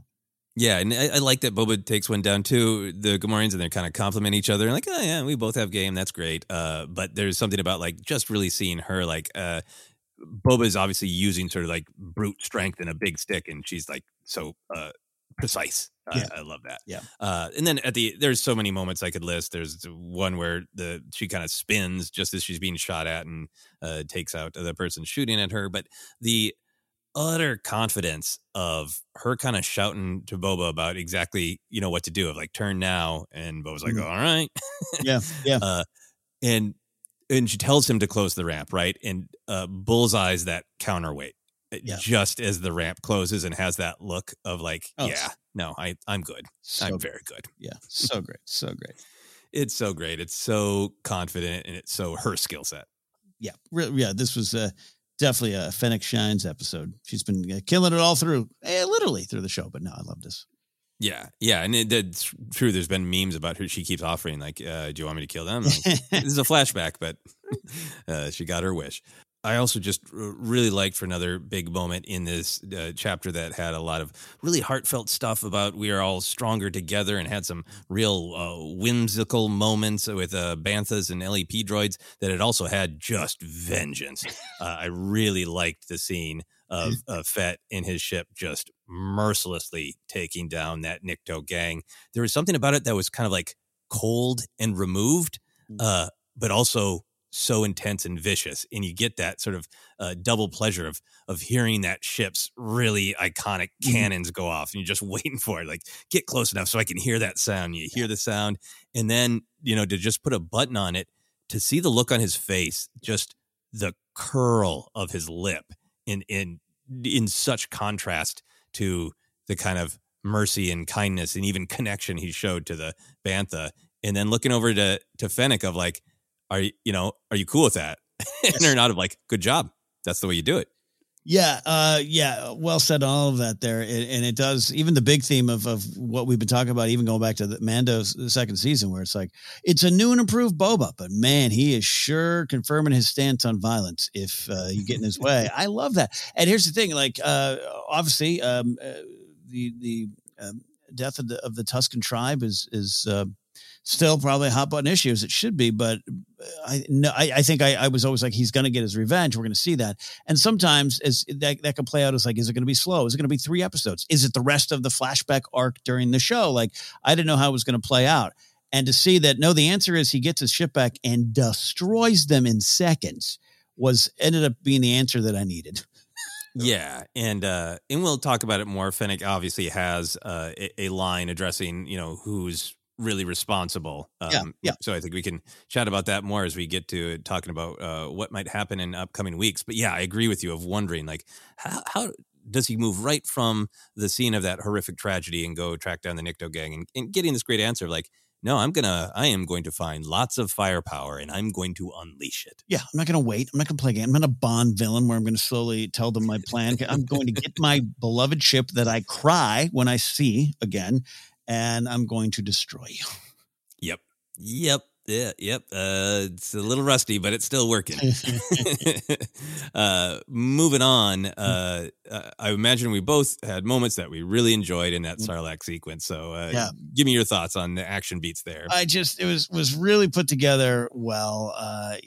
First of all, I had that because he goes for the Nikto gag, and then the next shot is Sarlacc pit. I literally was like, is he just going to drop the seismic charge in there? Like, I thought he was just going to be like, and then I'm going to destroy that bleeper too. Boom, boom, boom, boom, boom, boom. All right. I thought the same thing. It's like Nikto's, then the Sarlacc, then there's a printer that used to piss me off, I'm going to blow that to hell. The scene from Office Space. Die, blankety, blank, die, blankety, blank. Yes, I loved it. But yeah, no, it plays out so well. It turns into, like I said, you said, a nice horror sequence there. I call them the seismic charges, part 3, actually, I guess part 4. So I think the 4th detonation we've seen right on screen. Ooh, a great trivia contest. I'll try to do some math in my head. I don't compete no more. I think there. Yeah. So everything about it. And, seismic charges is my favorite sound in Star Wars. So to hear it again in such a fashion. Wow. I love that scene. Yeah, it was so great because I think that's one of those moments where kind of knowing the armaments of that ship, you're like, when is it going to come? How did you feel about the twist that Boba is just fighting to keep the ship from being swallowed up? Boba's fighting to have the same fate happen to him again, right, of getting swallowed by this thing, and it is Fennec who releases our beloved seismic charges. How did you feel about that? I loved it. I think number one, she saves the day. She's great, but also just like, yeah, if you put him back in that spot, that's like if you ever ate like a bad food and then you have to face it down again. You don't want to do that. These mushrooms again, no. Yeah, like for me, it's like, yeah, it's like the first time I had rum didn't go well, and I had to face that fear. And there's just so many great moments, great shots, just kind of like the power of just like I'm staring into the mouth of this thing that almost destroyed me. Yeah. But I love Fennec going like, this isn't gonna work, and the shot of her taking the seatbelt off and falling onto the glass. Mm-hmm. And seeing the snap and just seeing like, yeah, no, she really has control of her fear. And then the seismic charge itself right under the surface and seeing everything rattle. It's so great. Yeah. Well, good put together sequences all the way around. Yeah. Yeah. I think final things for me is obviously I really loved the Chrysanthemum loses it scene. And I love all the different ways that Star Wars presents action. Sometimes it's just a fun thrill. Sometimes it's kind of a tragedy that a fight is happening at all.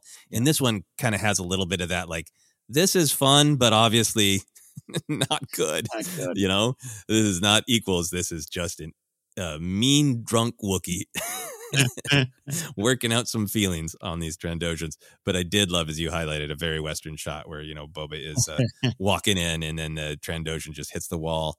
And the part of what works so well about that wonderful, wonderful speech from Garza Fwip is that the aesthetic of the sanctuary matches what she's saying of like, look, we're still gambling. We're still drinking. We just kind of got our pinkies up in here. We have potted plants. Does Chalmers have potted plants?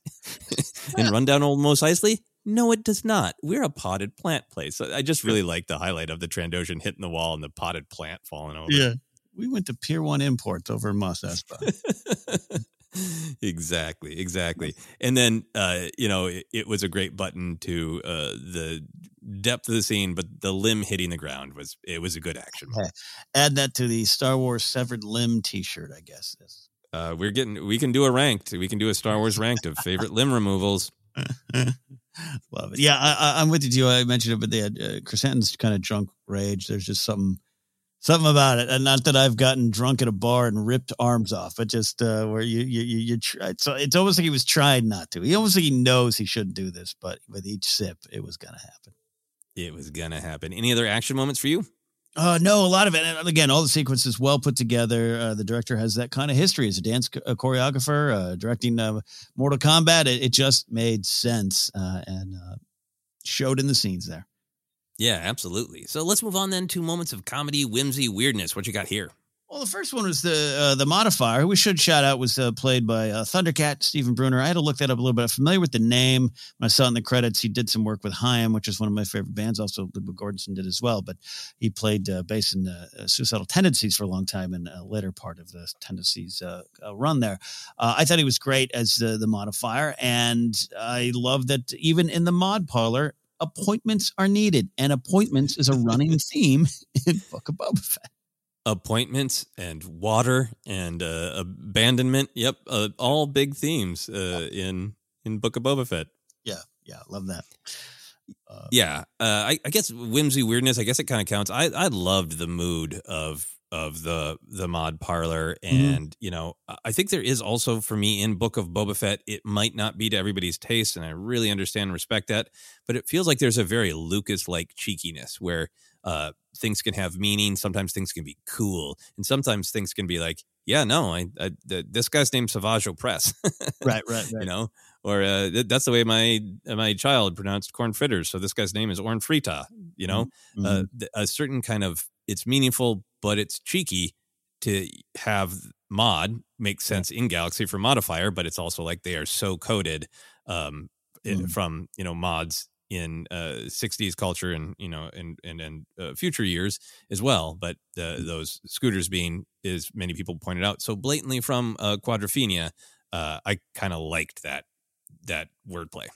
No, it made it all kind of not make sense, but just smooth and flowed into even the stuff back into the stuff from last week. I love kind of seeing them there, and really, there's this timeline discussion of how long Boba Fett was where and for doing what. But so when it showed back up and the colorful speeder bikes, colorful Vespa bikes were there, I was like, oh, here we go again, even in the past. But then I realized, I guess not so much in the past. No, I mean, it feels like it goes with the great speech about times have changed and these are young people with new ideas who really want things to change and think, in fact, that 41-year-olds like Boba Fett can't get with that change because they're too old. Too old, man. What are some other moments of comedy or whimsy for you? I did love the modifier going, well, you should have started with that. Fun little beat. But moving on from the modifier parlor there, come on, Bantha tongue kisses and the Bantha all hungry and those big Bantha eyes and that mouth. I just, going back to even Mando season 2 is when they really started to, you've seen them up close and personal. I just never knew I was as big of a Bantha fan. Well, just giving them so much personality, right? They're not just these kind of strange, otherworldly beasts of burden, elephants, but not really. Now they're creatures. Mm-hmm. They're friends. They wag their tail. The tail wag got me, and I love that Boba Fett is like, oh man, if you cross him, he will murder you with relish. But he's just such a sweetheart, too. I know some people don't like that, but I really like that humanizing contrast. So I really liked find other Banthas, make Bantha babies, or make baby Banthas. Make baby Banthas. Love it. Yeah, I love everything about that. Yeah. Mm-hmm. Yeah, I also liked a little bit earlier the talking about the black melons. It takes some getting used to. In time, you start to crave it. Yeah. That wasn't really a joke to me, but just sort of like there's a little bit of world building and a little bit of speaking to how long Boba's been surviving in this way. It's like me with vegan chicken patty sandwiches. People don't believe me, but I'm like, after a while, you will crave them. Yeah, you need them. You need them.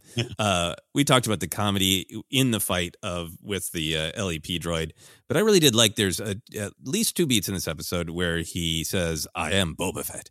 Yes. And I like that once he captures this comical little rabbit droid that he does kind of try to intimidate the rabbit droid by saying, I am Boba Fett. It so works. The LEP droid just reach into their own shutoff button. I thought it was funny. And I think it was like a little cathartic to like sometimes I'm in a situation where I'd be like, if I could just shut off my power button and just power down, that would be my ideal in this situation. I guess I have to be responsible and face it, but I'd rather just reach down to my chest and power down. Well, I just would love to know a little history there. That droid's probably been around a bit there in that castle, so he might remember him from some incidents before. So I love Oh, yeah, absolutely. What are other moments for you? A couple more for me there. You mentioned it, but I definitely comedy. But Fennec's nod of approval after Fett takes out the biker gang. Just keep it with that ongoing theme, that recurring joke of her like, I can kill him. Do you want me to kill him? I can kill him. I can kill him. And her just being like, oh, good. You killed him. Yeah, I love that. That's kind of the start of the journey with that. Yeah, I did like next time. Don't touch my buttons because you know Boba Fett's really he's asking for Fennec's help and following her lead, but a little bit of also like I don't know. I make the seismic charge choices. Well, limited supply at this point, you know. Yeah, absolutely. I think last one for me is it was great to have Max Rebo's name, at least part of it, used. And just, you know, the joke that we've talked about a lot lately of bands and these kind of clubs need to recognize exactly when violence and conflict is starting or drums are approaching so they can stop playing and when to pick it up again. And it was a fun twist to have the host actually just say, hit it, Max. Hit it, Max. We need that shirt real quick. Like, hit it, Max. Oh, I'm sure it's there. Any more for you? I did mention before, but Boba Fett going spelunking in the Sarlacc. I'm glad we didn't see it. I don't need to spend all my time in the Sarlacc, but it's just I had a lot of fun just imagining him roaming around, but then also coming out and Fennec dumping like water on his head, or like you need to find a back to take. Just like, what? Come on, this is silly. You got it. You're going to die down there. Let's get out of here. Just a fun kind of weird moment. Yeah, and I do like that he just said there's just junk down there. I would love a cutscene of just like all the, you know, just garbage he finds there. Or is there something really important? Is there like, you know, a third Sith Wayfinder that nobody knows about? He's like, what's this junk? Nothing, a holocron, yeah. Exactly. Mm-hmm. Any directorial moments that jumped out at you? We always like to celebrate those since we get different directors for different chapters. Yeah, again, some of the shots you mentioned the Fennec looking through the closing door after she hits the counterweight. Really good. I love that there. Just the stage and everything. The Sarlacc's point of view, so to speak, of looking up through the Sarlacc back at Slave One as it's full around. Mm-hmm. It just was a really fun scene, real Star Wars-y in that sense of you're on the playground and daydreaming about, you know, maybe Fett's flying over the Sarlacc. It just, again, the Return of the Jedi kid me loved the use of it all, but just it was very artistic, if you will. The Sarlacc was shot very well, very beautiful. The Sarlacc got a great close-up. I loved it. Yeah, it is absolutely great and beautiful. That was one that I definitely noticed. I really liked the shot coming up from the Sarlacc and the ship really filling it. It was such it's one of those shots that makes you feel, to me, what Boba Fett felt of like, I'm facing this again, you know? Yeah. Absolutely beautiful. I also liked really early on that transition from the twin suns to the triple moons. It's just so beautiful, and the triple moons have been established in other, you know, great shots, including in Attack of the Clones, I believe. Yep. That was really cool to see. Yeah, love it. Go ahead. No, I do love the time we're spending on Tatooine, and it's pops up every now and again. You know, should other planets have been Tatooine, or should we leave Tatooine? And I don't. I enjoy my time on the planet. So it's a planet so central to Star Wars. Yeah, me too. I feel like, yes, if all of the Acolyte takes place on Tatooine, I'll go like, okay, maybe start to question it, but there are reasons that we're here, you know, and I enjoy it. Totally. Is there anything that we haven't touched on that you wanted to in this chapter? I want to do want to touch upon the Bantha haircut. The bangs of the Bantha, I think, are underrated as well. Little almost like Marky Post in the mid '80s kind of look there, and I just enjoyed that. I just want to discuss Banthas. I understand. Yeah, the oh man, the chewing way back in the mouth. Yeah. I don't know. There was a thing about it. It's like it's a big. I don't know how they accomplished it, but it felt like a big. Puppet animatronic. It felt like that, tradition of Star Wars going back to like that's Mark Hamill, a human, and then there's Yoda, a Muppet, and that, but it's the emotions still come across. Yeah, I can't wait to see some of the BTS stuff on that and see how the magic reveal the magic, I guess. But yeah, I love that. I like it could be like, well, we did it small scale with Grogu. Let's make a real Bantha. Yeah, absolutely. I can't wait to hear about that. The other thing, it was in last week as well, but even more prominent this week, is I really like the mod music. I'm sure that there are some people who, maybe it's a little too modern or a little too real world. But for me, the sounds, it feels like actual music, evolution of music. It feels like, hey, okay, boomers and Gen X, you can go listen to your jizz wailing. It sounds still spacey, but it's got that different energy, and it's got that like that youthful. I'm frustrated with everything, and I want everything to change, and I'm going to be loud about it. Yeah. We've a couple different styles of music get named or created in Star Wars. Alphabet Squadron had some the rec punk, right? Yeah, I loved all that. So yeah, that's High Republic, I think. Is it? Yeah, anyway, yeah. Love that. Love all that stuff there. So yeah, seeing another style of some mod rocking, some mocking. Yeah, until they tell me what to call it, I'll say mod wailing. Mod wailing. That was great. Anything else for this chapter before we talk about future weeks, future episodes? No, absolutely. Let's move on. Well, then let's dive into that, because I'm very curious about your thoughts. I have a couple thoughts. Mm-hmm. Do you have predictions or hopes for next week or the rest of the show? Well, next week we have Din Djarin, Bo-Katan, Carson Teva. They're sitting there, and then they say, Cara Dune flew back to her home planet, and then we go on this big adventure. That's a big fight, right? That's what we're all expecting, right? Yep. And if they say Cara Dune flew back to her home planet, they better acknowledge that it's gone, since it's Alderaan. Yes.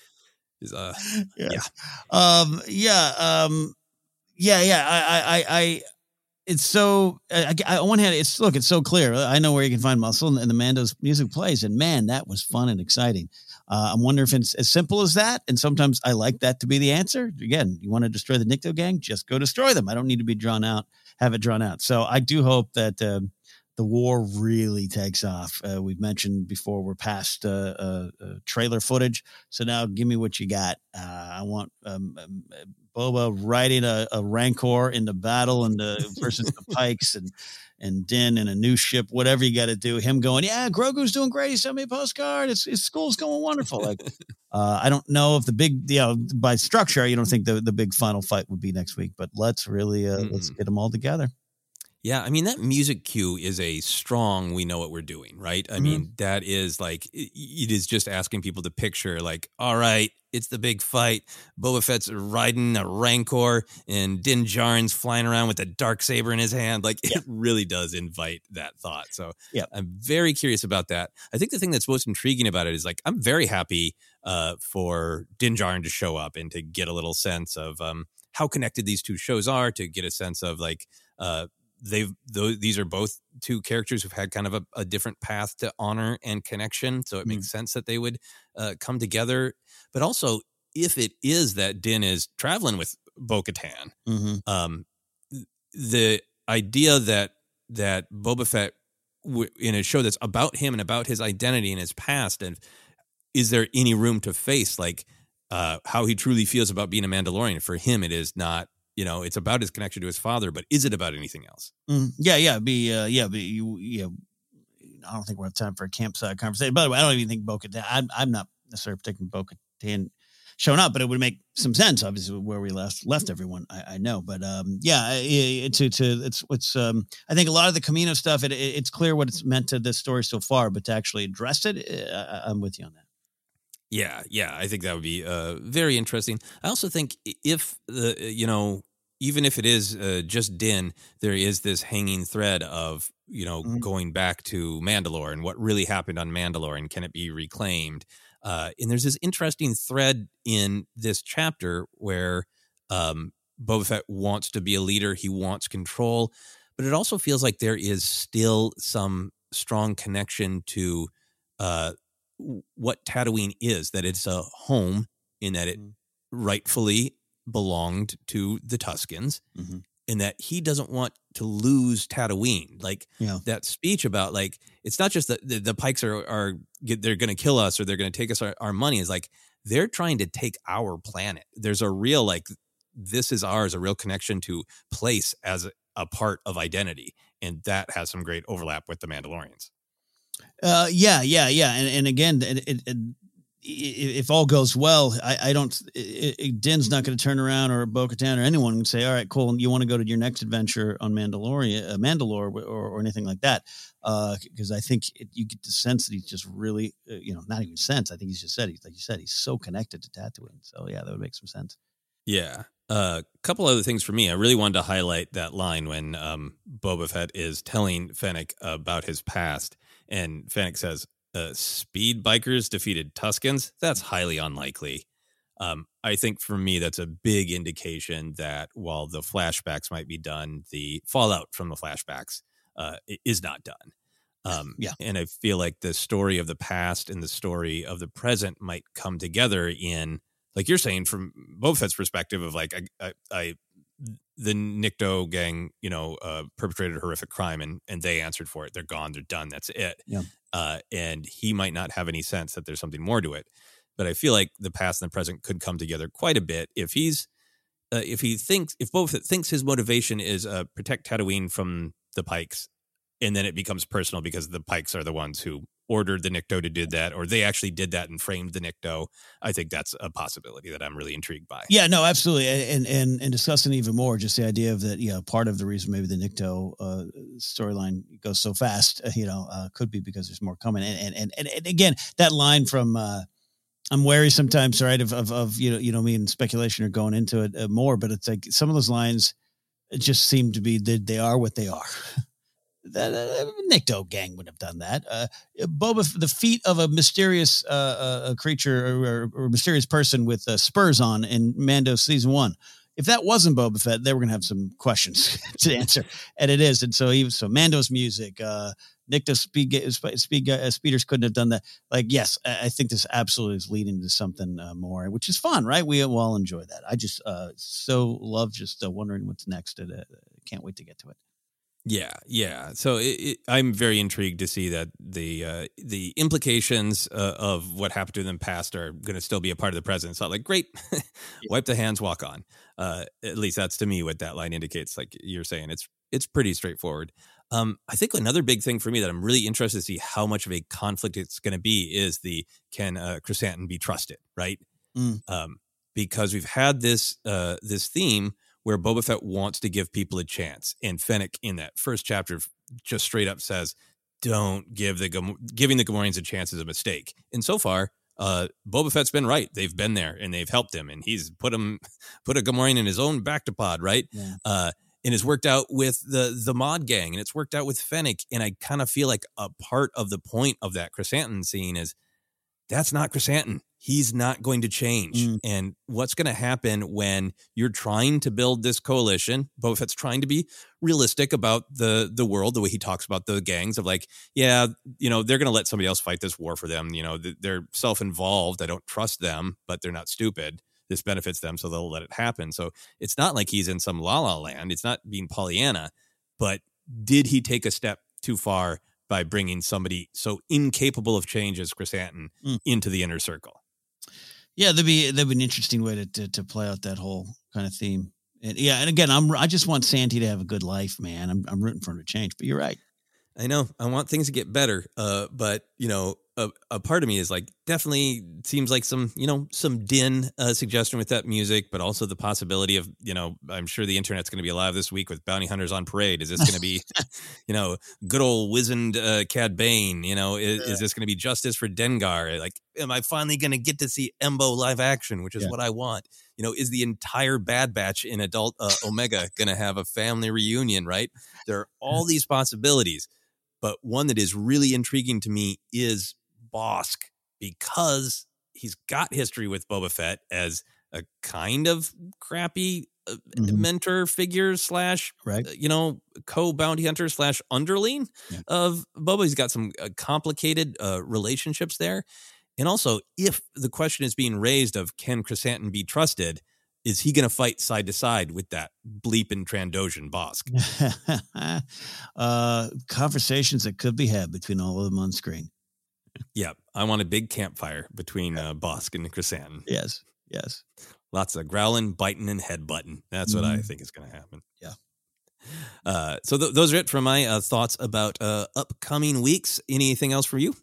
No, can't wait. We truly have, set the stage for something big, which is part of the fun and part of what this show does and what the format of these shows do. So if you've been patient and kind of hung around for these big themes and campfire conversations, I think your just reward is coming.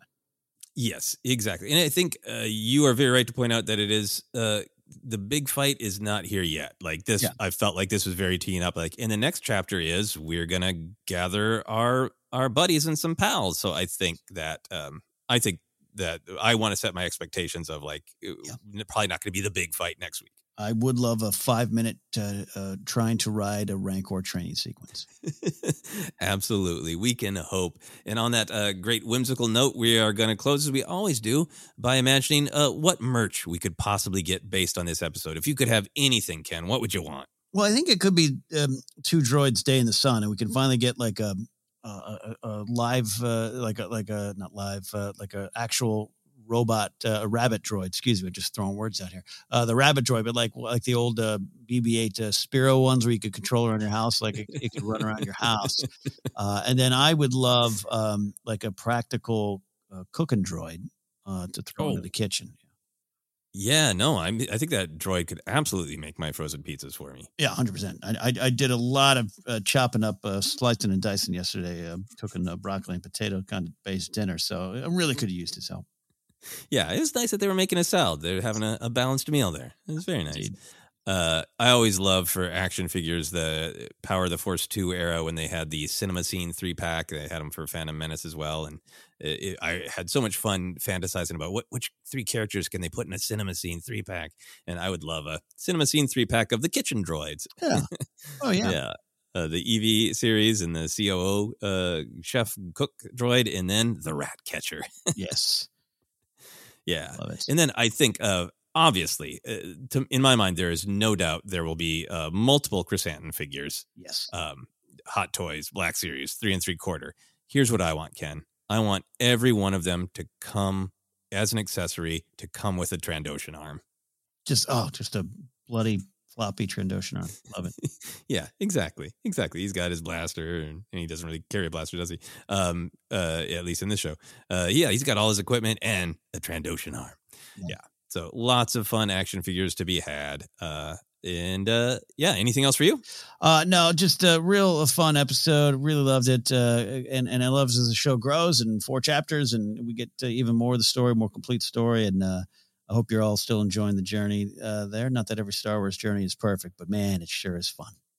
Yeah, I think this is show for me is firing on many levels from the sort of deep and meaningful from the real fan thrill of just spending more time with these droids, these locations, these ideas, and the thrill of who's going to come next, and it will be cool to see them, and also then what will it mean for the characters? All really great stuff. So with that, Ken, do you want to let people know where they can find us? Yes, I do. We are the Force Center Podcast, who we found on Twitter at Force Center Pod. We're on Instagram, YouTube as well. We are also on Facebook. Like us there at Force Center Podcast. You can get merch at tpublic.com/user/Force Center. Get an audiobook on us by going to audibletrial.com/Force Center. You can also find the podcast a lot of different spots, including Acast, Apple Podcasts, Google Podcasts, Spotify. If you're on Spotify, they now have a kind of a rate and review system there. Throw us a rating if you would. It would help us out. You can also support us directly at patreon.com/Force Center. We have a show exclusive on the companion app right now called Data Bank Dive. We are close to wrapping up that series, but the episodes will be there. So you want to check it out.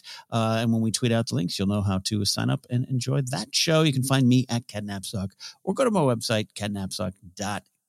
And having a lot of fun playing music on the weekends live on my show Pop Rockin' Radio on Mixcloud. A lot of Force Center fans popping in there, so look for those notifications, and I'll let you know when I'm going live playing music. Joseph. Yeah, I hope you can play some Mod Wailing music. I would enjoy that very, very much. Got me now. You can find me on Twitter, Instagram, TikTok is at Joseph Scrimshaw, and you can check out all of my other comedy adventures on my website, josephscrimshaw.com. But for now, for myself, for Ken, for the wagging tail of the Bantha, this has been the Book of Boba Fett Report.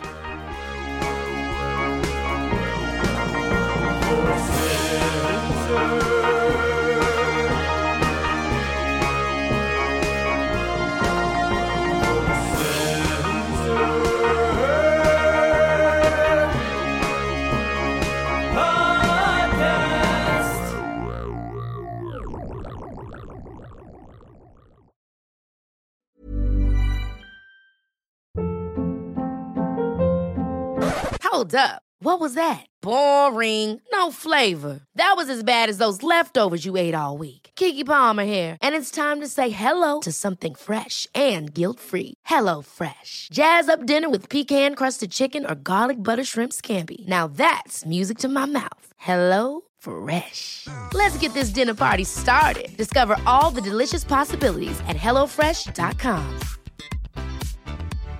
Hi, I'm Daniel, founder of Pretty Litter. Cats and cat owners deserve better than any old-fashioned litter. That's why I teamed up with scientists and veterinarians to create Pretty Litter. Its innovative crystal formula has superior odor control and weighs up to 80% less than clay litter. Pretty Litter even monitors health by changing colors to help detect early signs of potential illness. It's the world's smartest kitty litter. Go to prettylitter.com and use code ACAST for 20% off your first order and a free cat toy. Terms and conditions apply. See site for details. Hey, it's Paige DeSorbo from Giggly Squad. High quality fashion without the price tag. Say hello to Quince. I'm snagging high-end essentials like cozy cashmere sweaters, sleek leather jackets, fine jewelry, and so much more. With Quince being 50 to 80% less than similar brands. And they partner with factories that prioritize safe, ethical, and responsible manufacturing. I love that. Luxury quality within reach. Go to quince.com/style to get free shipping and 365-day returns on your next order. Quince.com/style.